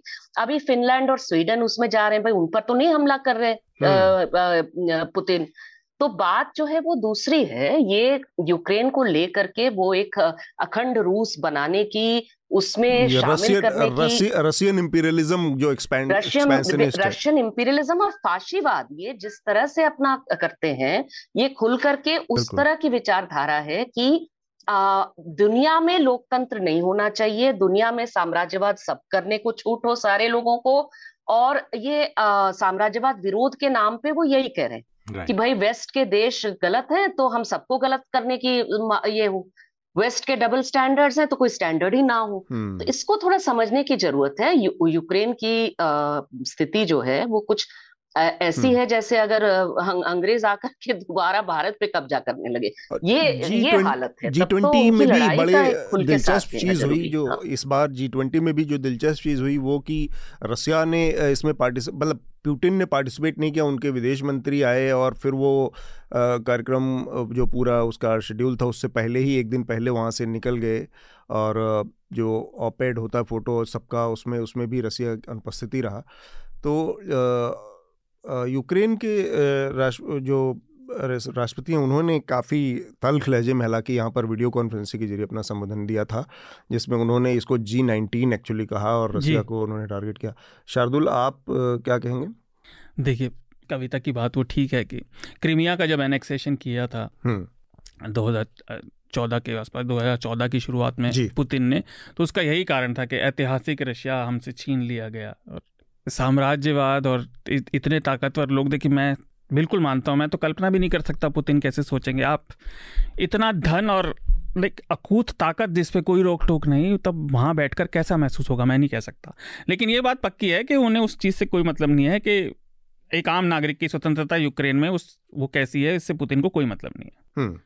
अब G19 जो प्रेसिडेंट ज़ेलेंस्की ने कहा यूक्रेन के, उनकी बात एक हद तक ठीक है, वो बिल्कुल उसका बहिष्कार करना चाहते हैं क्योंकि पुतिन जो कर रहे हैं वो मेरे मत में रशिया अपने लास्ट लेग पे है पावर के, रशिया की पॉपुलेशन जा रही है और यूक्रेन जैसे छोटे देश ने दिखा दिया कि रशिया अब सुपर पावर क्या, वो ज़्यादा बड़ी पावर भी नहीं बचा। और इतना भी जो वो कर पा रहे हैं इसमें कोई दो राय नहीं कि वो चीन की मूक सहमति है उनको अंदर से, इसीलिए कर पा रहे हैं। अब ये तो ये बात हो गई जो हमने COP 71 वाली करी, और मैं बिल्कुल कहना चाहूँगा वो मेरी रुचि का ज़्यादा विषय है, COP 27 वाली।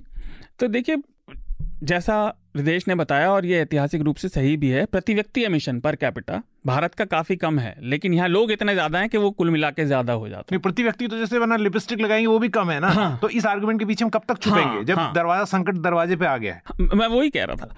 लेकिन आपको याद रखना चाहिए कि मानव अन्याय, न्याय अन्याय की समझ, ऐतिहासिक अन्याय हमारे साथ हुए, नेचर को उससे कोई मतलब नहीं होगा। एक बड़ी मशहूर सेइंग है कि there are no saints in nature, जंगल में कोई संत नहीं है। आप अगर कमजोर हैं तो आप दबोच लिए जाएंगे। और प्रकृति अगर हम थोड़ा सा देखें हटके, केवल अपने मानव एक्सपीरियंस से, मानव इतिहास के पूरे प्रकृति को देखें, तो नेचर हमेशा बहुत वॉयलेंट चेंजेस लाती है। नेचर जरा सा भी आपको माफ नहीं करती, बहुत क्रूर बदलाव लाती है। तो हम इस बहस में पड़े रहेंगे कि हमारे साथ 200 साल पहले ऐसा हुआ था, ऐसा हुआ था। उन 200 सालों के अन्याय को निपटने के चक्कर में हम लाखों साल की संपदा जो सस्टेनेबल बनाए है जीवन को इस धरती पे, मानव के कम से कम, उसे ख़त्म कर देने पर तुले हैं। अब ये देखिए बहसें हैं और यही बहसें होती रहती हैं, लेकिन इसका नतीजा क्या निकलेगा मैं नहीं जानता। मैं एक चीज़ ज़रूर देख रहा हूँ कि बहुत सारे जैसे फॉसिल फ्यूल कंपनियाँ ख़ास तौर से, और ये बड़े देश जो हैं, जो अमीर, जो दूसरों को भाषण दे रहे हैं, यही जो पोलर आइस पिघल रही है, अभी ग्रीनलैंड के साथ हो रहा है, ये लोग ऊपर का स्ट्रेट खोल रहे हैं ट्रेड के लिए। तो ये लालच कुछ लोगों का सबको मारे दे रहा है, इस बात में कोई शक नहीं, लेकिन ये कितने दिन सस्टेनेबल होगा। अब देखिए जैसे कई लोग कहते हैं, और मैं इस पे ख़त्म करूँगा, कि धीरे धीरे हमें समाज में बदलाव लाना होगा।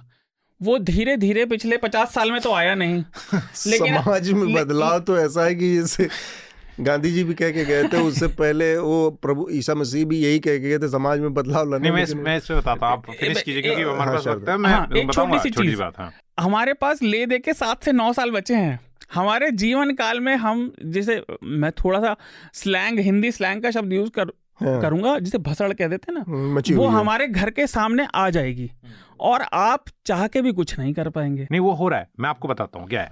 देखो मैंने पहले भी इस कार्यक्रम में कहा है कि जब इमिशन होते हैं, मैं फिर साइंटिफिक रिसर्च के आधार पर बता रहा हूँ, लोकप्रिय पॉपुलर लैंग्वेज में, जब इमिशन होते हैं तो वो ऐसे ही होते हैं कि जैसे आप अवन के अंदर अगर आप थोड़ी सी सब्जी रखते हैं ना, तो वो बीच में इतनी गर्म होती है कि आपको लगता है अरे इतनी गर्म है। हम उन्हें कहते हैं लॉक इन इमिशंस, ठीक है। वो लॉक इन इमिशन, जैसे अब कार अगर 200 किलोमीटर प्रति घंटा की रफ्तार से चल रही है और 300 किलोमीटर 400 किलोमीटर जो चलाते हैं गाड़ी, अब आप ब्रेक भी लगाएंगे तो उसे रोकने के लिए 30-40 मीटर चाहिए, राइट। तो अब अगर आज रातों रात सारे इमिशन बंद भी कर दें, सारी आप इंडस्ट्री रोक दें, सारी लाइट्स बंद कर दें, आदिम युग में चले जाएं, तो भी धरती का गर्म होना जारी रहेगा। ये रिसर्च बताती है, क्योंकि लॉक इन इमिशंस हैं। आपने इतना गर्म कर दिया है तवे को कि अब वो हाथ आपका जलेगा, नंबर 1। नंबर 2, जो इसका पाखंड है वो ये है कि क्या कहते हैं कि आप, फिर अगेन मैं बोल रहा हूँ, इसलिए बोल रहा हूँ क्योंकि मैं इस मिट्टी से मोहब्बत करता हूँ और मैं इस डरा हुआ हूँ कि आजकल हर चीज़ में जो कहता है लोग सरकार के साथ क्यों नहीं खड़े हो रहे। सरकार के साथ खड़े होने से पहले मेरे लिए ज़रूरी है कि ये बताना कि तथ्य क्या है। तथ्य यह है कि आप जो कहते हैं बिल्कुल सही कहते हैं अंतर्राष्ट्रीय मंच, और कहना भी चाहिए। अमीरों से पैसा भी लो, क्लाइमेट फाइनेंस भी लो, उनसे अडेप्टेशन भी करवाओ, उनसे मिटिगेशन भी करवाओ, लेकिन आप अपने देश में आके जो सबसे संवेदनशील हिमालयी क्षेत्र हैं उनमें आपने 4 धाम यात्रा मार्ग को लेकर, चाहे आप ले लें, चाहे पूर्वी घाट को लेकर देख लें, हर जगह तबाही हो रही है। सरकार की जो नीतियाँ हैं वो मैच नहीं करती जो वो वहाँ कहती है, क्योंकि आपदाएँ बढ़ेंगी अगर हम अडेप्टेशन नहीं करेंगे, अगर हम उस तरह से सस्टेनेबल लाइफस्टाइल नहीं लाएंगे। तीसरी चीज़ पेड़ लगाने की बात है। चंडीप्रसाद भट्ट जी और ये लोग कहा करते थे ना कि अगर पेड़ लगाने की जितनी बात होती है, अगर सारे पेड़ लग गए होते तो हमारे कहीं पर जगह नहीं बची होती खड़े होने को। पेड़ लगाना अपने आप में एक स्कैम है। और अब ऑफिसर्स पे इतना दबाव है कि वो क्या करते हैं, वो जहाँ पर ग्रासलैंड है कहते खाली जगह यहाँ पेड़ लगा दो, रेगिस्तान है कहते खाली जगह पेड़ लगा। अरे रेगिस्तान और ग्रासलैंड भी एक इकोसिस्टम है। रेगिस्तान जो है वो समंदर में न्यूट्रिएंट्स भेजता है, इसलिए मरीन लाइफ जिंदा है। तो इन चीज़ों पर बात करने के लिए मीडिया से तो हम उम्मीद नहीं करते जो मतलब जो वो है, लेकिन जो आम जनता है उसको भी ऐसी बताया जाता है। कि आदमी 500 किलोमीटर एसयूवी चलाता है, ट्रेन से नहीं जाता, और कहता मैं टाइगर देख के आया हूँ, मैं बड़ा प्रकृति प्रेमी हूँ, पैदल चल रहे हो। आप जो इशारों में लोगों के ऊपर वो वार करते हैं ना, सारे लोग सुन रहे हैं इसका, और यहाँ से निकलने के बाद आपके ऊपर सबसे सीधा वार करता हूँ, सबसे ज्यादा गाली खाता हूँ, हमला हो सकता है आपके ऊपर। मुझे एक बात बड़ी चुभती है और ये बहुत कम कही जाती है, हृदयेश जरूर कहते हैं और कुछ लोग कहते हैं, लेकिन आई के बांध बनाने का चक्कर, हाइड्रो इलेक्ट्रिसिटी, लोग कहते हैं बांध बना नदी रुक, अरे भाई नदी का अपना इकोसिस्टम है, उसके अंदर की मछलियाँ, छोटी मछलियाँ और फ्लोरा और फौना जो है वो सारी ख़त्म हो रही है इन बांधों के बनने से। वो इकोसिस्टम नदी को जिंदा रखे था, हम सारे छोटे छोटे इकोसिस्टम्स को तबाह कर दे रहे हैं।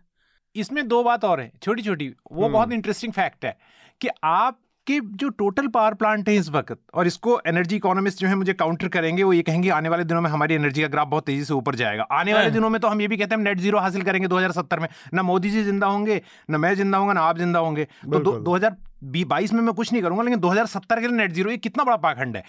बांधों के लिए हमारी जो टोटल इंस्टॉल्ड पावर कैपेबिलिटी है, मैं एग्जैक्ट डाटा अगर नहीं भी बता रहा हूं तो आसपास डेटा 350 गीगावाट है। 1 गीगावाट में 1000 मेगावाट होते हैं, 3,50,000 गीगावाट में कंजर्वेटिवली बता रहा हूं हमारे प्लांट्स हैं। हमारी पीक डिमांड इतनी ज्यादा गर्मी होने के बाद इस बार भी 220 गीगावाट से ऊपर नहीं गई, यानी प्लांट ज्यादा है, डिमांड कम है, और उसके बाद भी हम लैंड लेते रहेंगे, हम खोदते रहेंगे, पहाड़ों को ये करते रहेंगे। हमारी कोयले की जो क्षमता है, जो कोयले से बिजली बनाने की, वो हम पूरा कोयला ही यूज कर रहे हैं, जबकि हमारे इंस्टॉल्ड पावर जो सोलर भी है, विंड भी है, तो यानी ग्रिड में प्रॉब्लम है, ऑपरेशनल प्रॉब्लम्स हैं, उनको दूर करने की सरकार कितनी कोशिश कर रही है। वो हर जगह किसी उद्योगपति को एक माइन दे देगी और उसको खोदने के नाम पे जंगल काटेगी। अब बच्चा कुछ जो ऑफेंड होने से बचे हैं वो भी ऑफेंड कर दूं। मैं एक सवाल पूछूं छोटा सा उससे पहले कि आप बोले।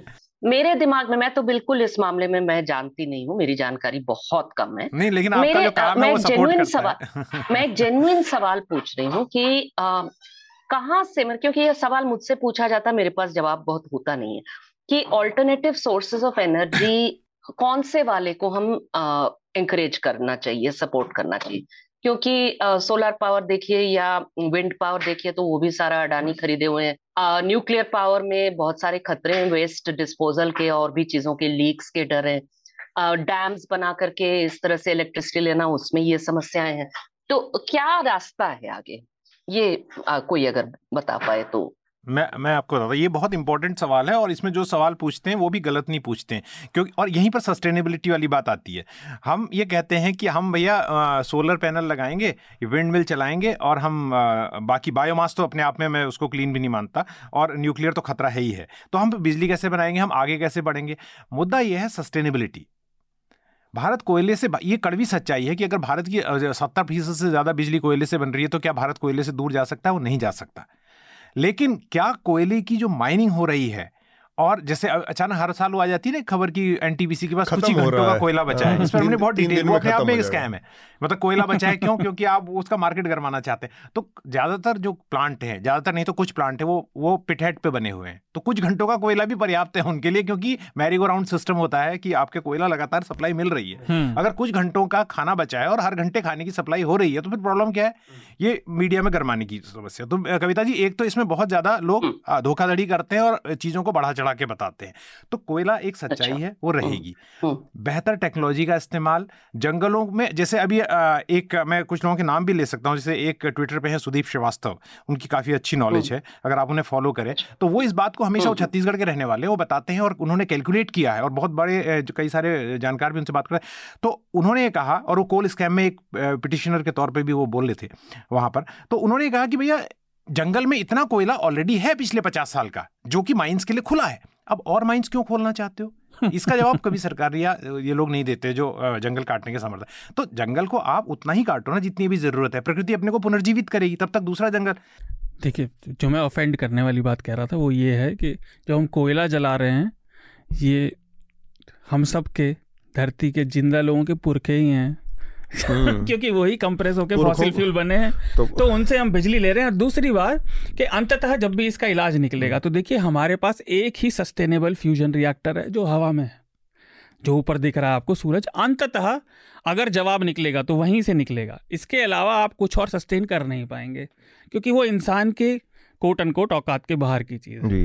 तो इक्वल डिस्ट्रीब्यूशन रिसोर्सेज का जो जवाब है वो ये है कि इक्वल डिस्ट्रीब्यूशन रिसोर्सेज का और सस्टेनेबल लाइफस्टाइल। उसके अलावा ये कह रहे हैं कि पुरखों की इज्जत कीजिए, साल में एक बार पिंडदान करके और बानरों और कौवों को मत खिलाइए, साल भर सम्मान कीजिए, यही कहना चाह रहे हैं जी।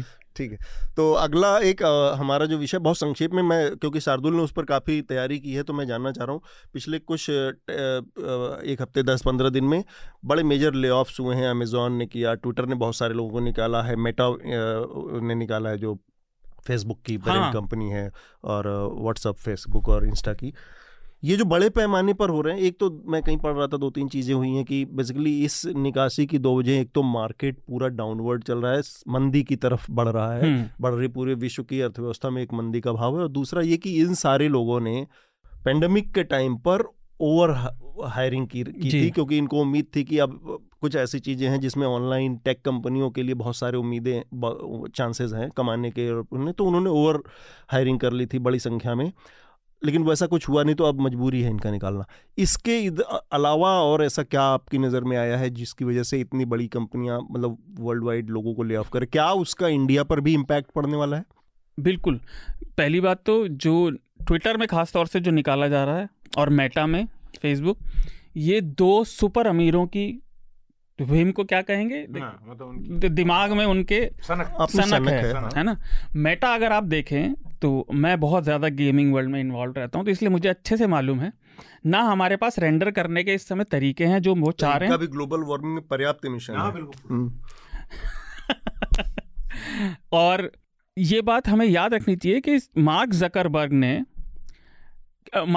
की जो कंपनी है उसकी वैल्यूएशन बहुत ज़्यादा नीचे चली गई है, उन्हें एक तिहाई से ज़्यादा का नुकसान। अमेज़ॉन में भी यही प्रॉब्लम है, उनकी भी मार्केट वैल्यू बहुत डाउन हुई है पिछले 1-6 महीने में। ट्विटर में दिक्कत क्या है? ट्विटर के साथ दिक्कत यह है कि ये अमीर आदमी को लगता है कि वो, जिसे वो कहते हैं टाउन स्क्वायर, वो चला सकता है, जबकि ट्विटर की महत्ता क्या थी कि वहाँ पे जो ब्लू टिक था, आपको पता था ये व्यक्ति सही है, इसको देखा गया है, इसकी बात पे विश्वास किया जा सकता है।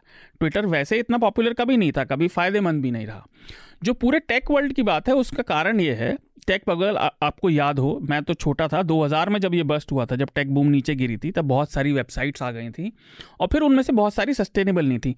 जैसा आपने कहा, पैंडेमिक में इन लोगों ने स्केल अप तो किया, लेकिन उसको सस्टेन ये इसलिए नहीं कर पा रहे क्योंकि काम नहीं है। और भारत पे इसका असर इसलिए पड़ेगा क्योंकि भारत में बहुत मिडिल क्लास का खासतौर से विकास इन टेक नौकरियों की वजह से हुआ, और ये नौकरियां कम इसलिए भी होंगी, इसका एक कारण और है कि ऑटोमेटेड सिस्टम्स बहुत ज़्यादा अब आ रहे हैं, आपको हर चीज़ के लिए नहीं चाहिए, जैसे पहले पार्सिंग के लिए बहुत सारे लोग चाहिए होते, अब उसके लिए इतनी ज़रूरत नहीं पड़ती। दूसरा, रिमोट वर्क है तो आपको काम बाहर भी मिल रहा है, अब आपको लोकल देने की ज़रूरत नहीं है। तो टेक वर्ल्ड की नौकरियां जाने के पीछे सामाजिक और पॉलिटिकल कारण भी उतने ही हैं जितना कि खुद टेक वर्ल्ड की अनसस्टेनेबिलिटी है। बिल्कुल। और हमेशा जो ये प्रिजम्पशन था, मतलब पहले अनुमान था कि ये ऊपर चढ़ता ही जाएगा, नौकरियां मिलती रहेंगी, ग्रोथ होती रहेगी। भाई आप सर्विसेज कब तक देंगे? ब्लूटिक का एक क्लैरिफिकेशन, ब्लूटिक का इन्होंने कहा कि विश्वास किया, ब्लूटिक का मतलब यही आदमी ये बात कह रहा है, क्योंकि बहुत सारे ब्लूटिक वाले जो बहुत कॉन्स्टिट्यूशनल पोजीशन में बैठे हुए हैं वो भी झूठ बोलते हैं। ब्लूटिक का मतलब यही आदमी ये बात कह रहा है। हाँ, मतलब वही जो बात कही जा रही है वो इस बात से मैं सहमत, बात की नहीं व्यक्ति की बात कर रहा था। अब मैं इन हाउस हमारे जो एंटी कॉर्पोरेट लॉबी के प्रवक्ता है हृदयेश,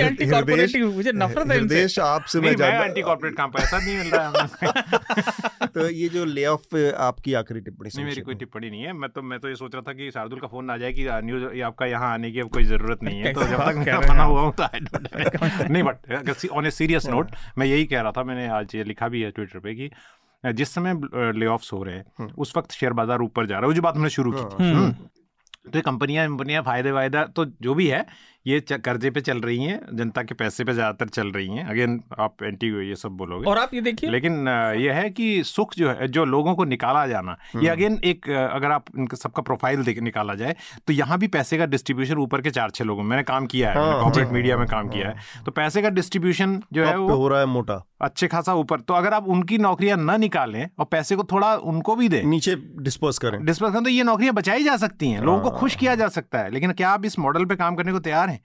एक आदमी 100, जैसे नहीं उन्होंने कहा या नहीं कहा, पर मैंने अपने जानकारों से सुना, जिनसे सुन के हम अपने को समृद्ध करते हैं, कि रामनल लोहिया ने या किसी ऐसे समाजवादी नेता ने कहा था कि 1 और 10 का अंतर होना चाहिए, मतलब ₹1 अगर मिल रहा है सबसे निचले कर्मचारी को तो ऊपर वाले को 10 से ज़्यादा नहीं मिलना चाहिए, उससे नहीं ज़्यादा मिल। लेकिन अगर आप किसी भी हम तो न्यूज़ चैनल की बता सकते हैं क्योंकि हमने उसमें काम किया, उसमें आप देखेंगे तो ये अंतर इससे कई गुना ज़्यादा है। तो आप इक्वल डिस्ट्रीब्यूशन पैसे का कीजिए, नौकरियाँ बचाइए। एक छोटी सी बात देखिए, इक्वल ना भी करें, इसको थोड़ा सा उसमें रख के देखें तो अगर आप नीचे वाले को किसी को 35 दे रहे हैं तो सबसे टॉप वाला आपका जो है वो 3.5 लाख से ऊपर नहीं होना चाहिए, लेकिन यहाँ पे करोड़ों में। आप अपना ही उदाहरण जबरदस्ती। कविता, आपका ये जो मास ले ऑफ हो रहे हैं उस पर आपकी टिप्पणी? एक छोटी सी बात मैं वो कहना चाह रहा था, जोड़ना चाह रहा था इनफैक्ट, जोड़ दीजिए। ये जो टेक वर्ल्ड का है हमें याद रखना चाहिए, चाहे टेक्नोलॉजी हो या कोई और मॉडर्न चीज़ आती है, लोगों को लगता है वो बेसिक इंसानी फितरत बदल देगी, वो नहीं बदलती। इस टेक वर्ल्ड में लोगों को याद नहीं होगा 2-4 साल पहले यूनियन बनाने की बात हुई थी, तब इन लोगों ने कहा था नहीं अब तो ग्लोबल वर्ल्ड है, अब इसकी ज़रूरत नहीं है। और अब यूएस में वो लोग कह रहे हैं कि नहीं हमें यूनियनाइज होना चाहिए, क्योंकि आपको उस एक व्यक्ति ने ट्विटर के लिए 22 या 23 बिलियन पैसे एक्स्ट्रा दिए। ट्विटर की वैल्यूएशन इतनी नहीं थी, उसे ज़्यादा पैसे देने पड़े, इसीलिए वो केस भी लड़ रहे थे। आपको याद होगा जब हमने चर्चा की थी, मैंने कहा था भाई नहीं लेगा, लॉजिक नहीं बनता। तो ये इंसान की फितरत को एक्सेंचुएट ही करेंगी तकनीक, उसको बदलेगी नहीं। ठीक बात। कविता, आपकी आखिरी टिप्पणी? मैं बिल्कुल एक जरा सा मैंने मैं तो ये समझती हूँ कि देखिए जो ये जो कंपनियां हैं जनरली उनका, खास करके अमेजोन का उदाहरण तो हमारे सामने लंबे समय से है, कि उसमें जो टेंडेंसी है वो है कि जो उनके एम्प्लॉइज हैं उसको कम किया जाए और उनको कम वेजेस में उनसे ज्यादा काम करवाया जाए। और इसके चलते वहाँ अमेजोन में जो वर्क कंडीशंस हैं उसको लेकर के प्रोटेस्ट भी हो चुके हैं, यूनियनाइजेशन की कोशिश भी हो चुकी है, और वो बहुत ही उत्पीड़नकारी किस्म का काम होता है। तो मुझे लगता है कि सवाल तो ये है कि लेऑफ्स उसका एक पार्ट है, उस पूरे एक फ्रेमवर्क का पार्ट है कि काम को हम किस नजरिए से देखते हैं। और मुझे लगता है कि काम तब काम है जब आपके पास में उसमें क्रिएटिविटी की जगह हो, उसमें डिग्निटी की जगह हो, जॉब सिक्योरिटी हो, वेजेस जो है वो ढंग की हो, ताकि आप जो काम करते हैं रात से पूरे दिन का उससे आप अपना और अपने परिवार का पालन पोषण कर सके। ये अगर हम देखते हैं और ये समझ लीजिए, लोग कहेंगे कैसे हो सकता है भाई, इन लोगों को जेफ बेजोस, एलोन मस्क दुनिया के सबसे ज्यादा अमीर लोग हैं, इन्हीं लोगों के जिसको वो आज गरीब कर रहे हैं या अनएम्प्लॉयड कर रहे हैं, उनको उनकी मेहनत की कमाई ये खा रहे हैं। बहुत ही सरल बात है। तो ये जो है ये तो एक बड़ी प्रोटेस्ट करने लायक चीज है। ठीक बात। मुझे तो लगता है दुनिया के ट्रेड यूनियंस को करना चाहिए। जिक्र किया कविता, एक चीज मेरे दिमाग में आई, मैं सोच रहा हूँ आपसे पूछ लूँ, शायद आप उसका जवाब देना चाहें, क्योंकि आप सामाजिक आंदोलनों से जुड़ी रही हैं और आपने जैसे अभी भी कहा एक प्रोटेस्ट का एक बड़ा मंच है ये, जहाँ होना चाहिए। प्राइवेट सेक्टर में दो बड़ी चीजें सामने आती हैं, एक तो समझ में आता है हमारे कि वहाँ पर यूनियन जैसी चीजें नहीं, तो कर्मचारी हितों का बड़ा शोषण है, और दूसरा ये कि रिजर्वेशन जैसी चीज़ें प्राइवेट सेक्टर से पूरी तरह गायब है, तो वहाँ पे सोशल जस्टिस का पूरी तरह से अभाव दिखता है। वो चीज़ें, इन दोनों चीज़ों को लेके कभी आप लोगों के दिमाग में कोई रूपरेखा बनी हो कि इसको आगे आंदोलन के तौर पर चढ़ाने की, या कैसे हो सकता है कि यहाँ पर ये जो जस्टिस है इसको थोड़ा सा सुनिश्चित किया जाए?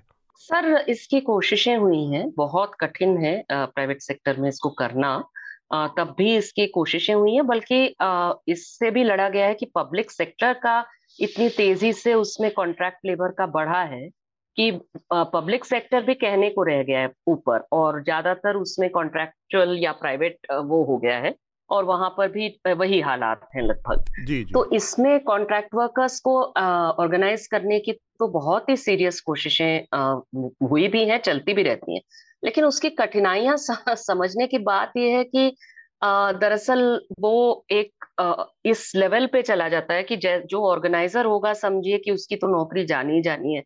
जितने प्रोटेस्ट कर रहे हैं लोग हैं उनमें से बड़ी हिस्से की नौकरी शायद चली जाए, और जो अनएम्प्लॉयमेंट की हालत है पूरे सोसाइटी में उसमें इनको लगता है कि हम इनको हटा के इनकी जगह जो है दूसरों को रख देंगे।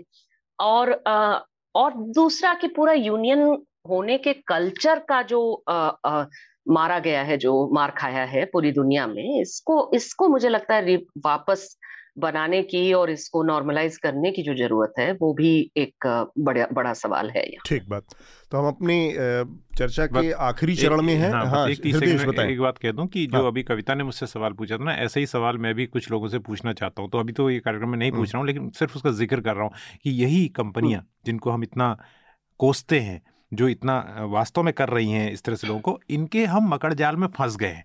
अभी मैं जो किताबों के नाम बताऊंगा उसके बाद यही कहूंगा कि अमेजोन पे इनको ऑर्डर आप कर सकते हैं या उपलब्ध है आसान। तो हमको इस तरह का सिस्टम बना दिया ना, ये गूगल जो है जैसे हम सब लोग यूट्यूब चैनल चलाते हैं ये सब, तो वो गूगल का है।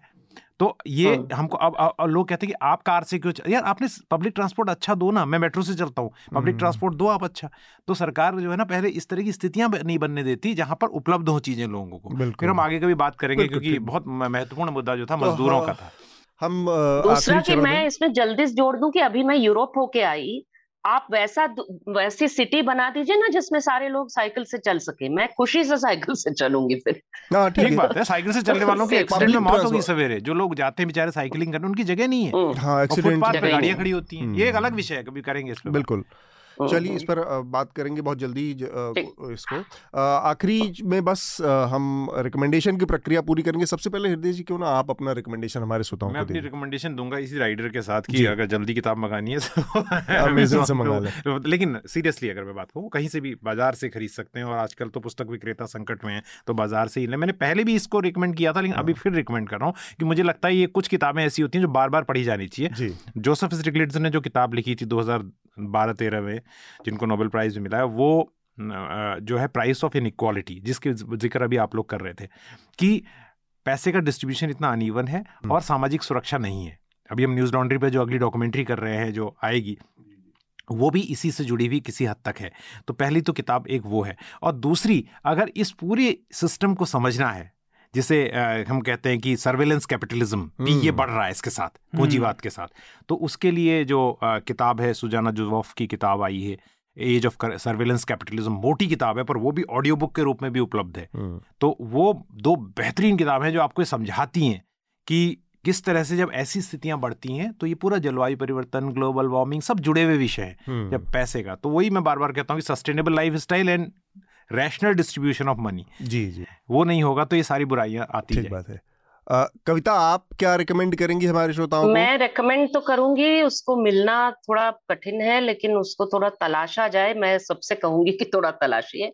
फ्लाविया एग्नेस की किताब जो अंग्रेजी और फिर हिंदी में भी छपी थी, माई स्टोरी आवर स्टोरी, उनकी ऑटोबायोग्राफी। तो एक तरह से घरेलू हिंसा के पीड़ित रही फ्लाविया एग्नेस, वो अपनी कथा और दूसरों को मदद करने की जो कहानी है उनकी, उसके बारे में ये था। तो करीब 2009 में आया था, अभी तो मुझे आउट ऑफ स्टॉक नजर आ रहा है सब जगह, लेकिन इसको थोड़ा तलाशिए, इसको दोबारा मुझे लगता है कोई पब्लिशर हो पब्लिश करे, ये पढ़ना बहुत जरूरी है लोगों के समझ के। ठीक बात है। शार्दुल आप क्या रिकमेंड करेंगे? 3 रिकमेंडेशन है मेरे। पहला, कतार में फीफा वर्ल्ड कप शुरू हो रहा है, और कतार ये कर रहे हैं तो उससे आप ये मत समझिए कि कहीं लाइन लगी, कतर नॉर्मली बोलते हैं तो ये कतार में, मैंने गलत बोल दिया कतर में फीफा वर्ल्ड कप शुरू हो रहा है 2 दिन बाद। तो जॉनी हैरिस रिपोर्टर हैं, एमी अवार्ड विनिंग रिपोर्टर हैं, उन्होंने 2 पार्ट की बनाई है। इसमें पहला पार्ट आया है कि कतार को वर्ल्ड कप की मेज़बानी मिली कैसे और उसके पीछे के अन्याय और फीफा की दिक्कतें। मुझे खेलों में ज़्यादा रुचि नहीं है, पिछले हफ्ते अतुल में बात कर रहे थे, लेकिन इसमें मुझे रुचि आई तो ये देखिए। दूसरा, DW पर एक डॉक्यूमेंट्री मैंने देखी अभी, और मैंने पूरी नहीं देख पाया हूँ लेकिन वो बड़ी अच्छी थी, the first modern financial crisis of globalised world, जो अब शुरू हो गया है। जी वो। और तीसरा, ये 2 हैवी टॉपिक हो गए मुझे। तीसरा, अतुल ने एक इंटरव्यू किया हंसल मेहता का, वो देखिए, मुझे उसे देखने में मजा आया। वो भी मैं पूरा नहीं देख पाया अभी क्योंकि हफ्ते भर काम कर रहा है। ठीक बात है। ये तीनों। ये शार्दुल ने जो रिकमेंडेशन दी है, मैं तो खुद को इस बार अपने को ही प्लग करना चाहता कि हंसल मेहता का इंटरव्यू रिकमेंड करके पिंड छुड़ाऊं, लेकिन वो शार्दुल ने वो विकल्प छीन लिया। लेकिन मैं रिकमेंड कुछ और करना चाह रहा हूँ। बेसिकली मैं एक हमारा जो एनएल सेना प्रोजेक्ट के तहत इलेक्शन कवरेज चल रही है, उसमें हमारे रिपोर्टर्स इस समय ग्राउंड पर हैं, बसंत और शो जाने वाले हैं, तो बहुत अच्छे इंटरव्यूज़ रिपोर्ट्स वहाँ से आ रही हैं, आगे भी आएंगी। तो जो हमारा ये एनएल सेना प्रोजेक्ट के तहत हमारा ये इलेक्शन कवरेज है, इसको आप देखें, पढ़ें, संभव हो तो इसको इसमें मदद भी करें। इसके अलावा दूसरा रिकमेंडेशन मेरे अभी दिमाग में आया, मुझे लगा कि रिकमेंड करना चाहिए था, कल मैं पढ़ रहा था जब शार्दुल बात कर रहे थे कि कतर में फीफा वर्ल्ड कप होने जा रहा है, 20 तारीख से शुरू होने वाला है, 2 दिन बाद से। तो कतर बेसिकली अरब वर्ल्ड का एक देश है और पर्यावरण के नज़रिए से देखें तो बहुत मुफीद नहीं है, बहुत अनसस्टेनेबल जगह पर हो रही, क्योंकि बहुत गर्मी होती है वहाँ पर आमतौर पर। तो इसीलिए इस बार वर्ल्ड कप का समय चेंज कर दिया गया, जो कि नॉर्मली जब दुनिया का ऑटम या समर का सीज़न होता है तब होता है, लेकिन यहाँ पर विंटर के जब पूरी दुनिया में हो रही है तब हो रहा है, क्योंकि अरब में आम बाकी हिस्सों से ज़्यादा गर्मी और बहुत तेज़ धूप होती है। तो खेल के लिहाज से और फुटबॉल जैसे खेल के लिए यहाँ की बहुत एनर्जी एग्जॉस्ट होती है, तो वो वहाँ का माहौल उसके लायक नहीं है खेल की। तो वहाँ पर उन्होंने जो फुटबॉल स्टेडियम्स बनाए, उन्होंने 8 स्टेडियम बनाए हैं, चूँकि पेट्रो एनर्जी बहुत आसानी से अवेलेबल है, तो उन्होंने सारे के सारे जो स्टेडियम्स हैं ये 8 उनको एयर कंडीशनड स्टेडियम बनाए हैं कि लोग जो आएंगे, क्योंकि बड़ी संख्या में दुनिया भर से मिलियंस में लोग आएंगे और वो इकोनॉमी को बूस्ट करेंगे, तो उनकी मतलब सुविधा को ध्यान में रखते, उनके कंफर्ट को करने के लिए एयर कंडीशनड इस तरह के वो 8 नए स्टेडियम बने हैं। एक वहाँ पहले से था, 7 उन्होंने नए बनाए।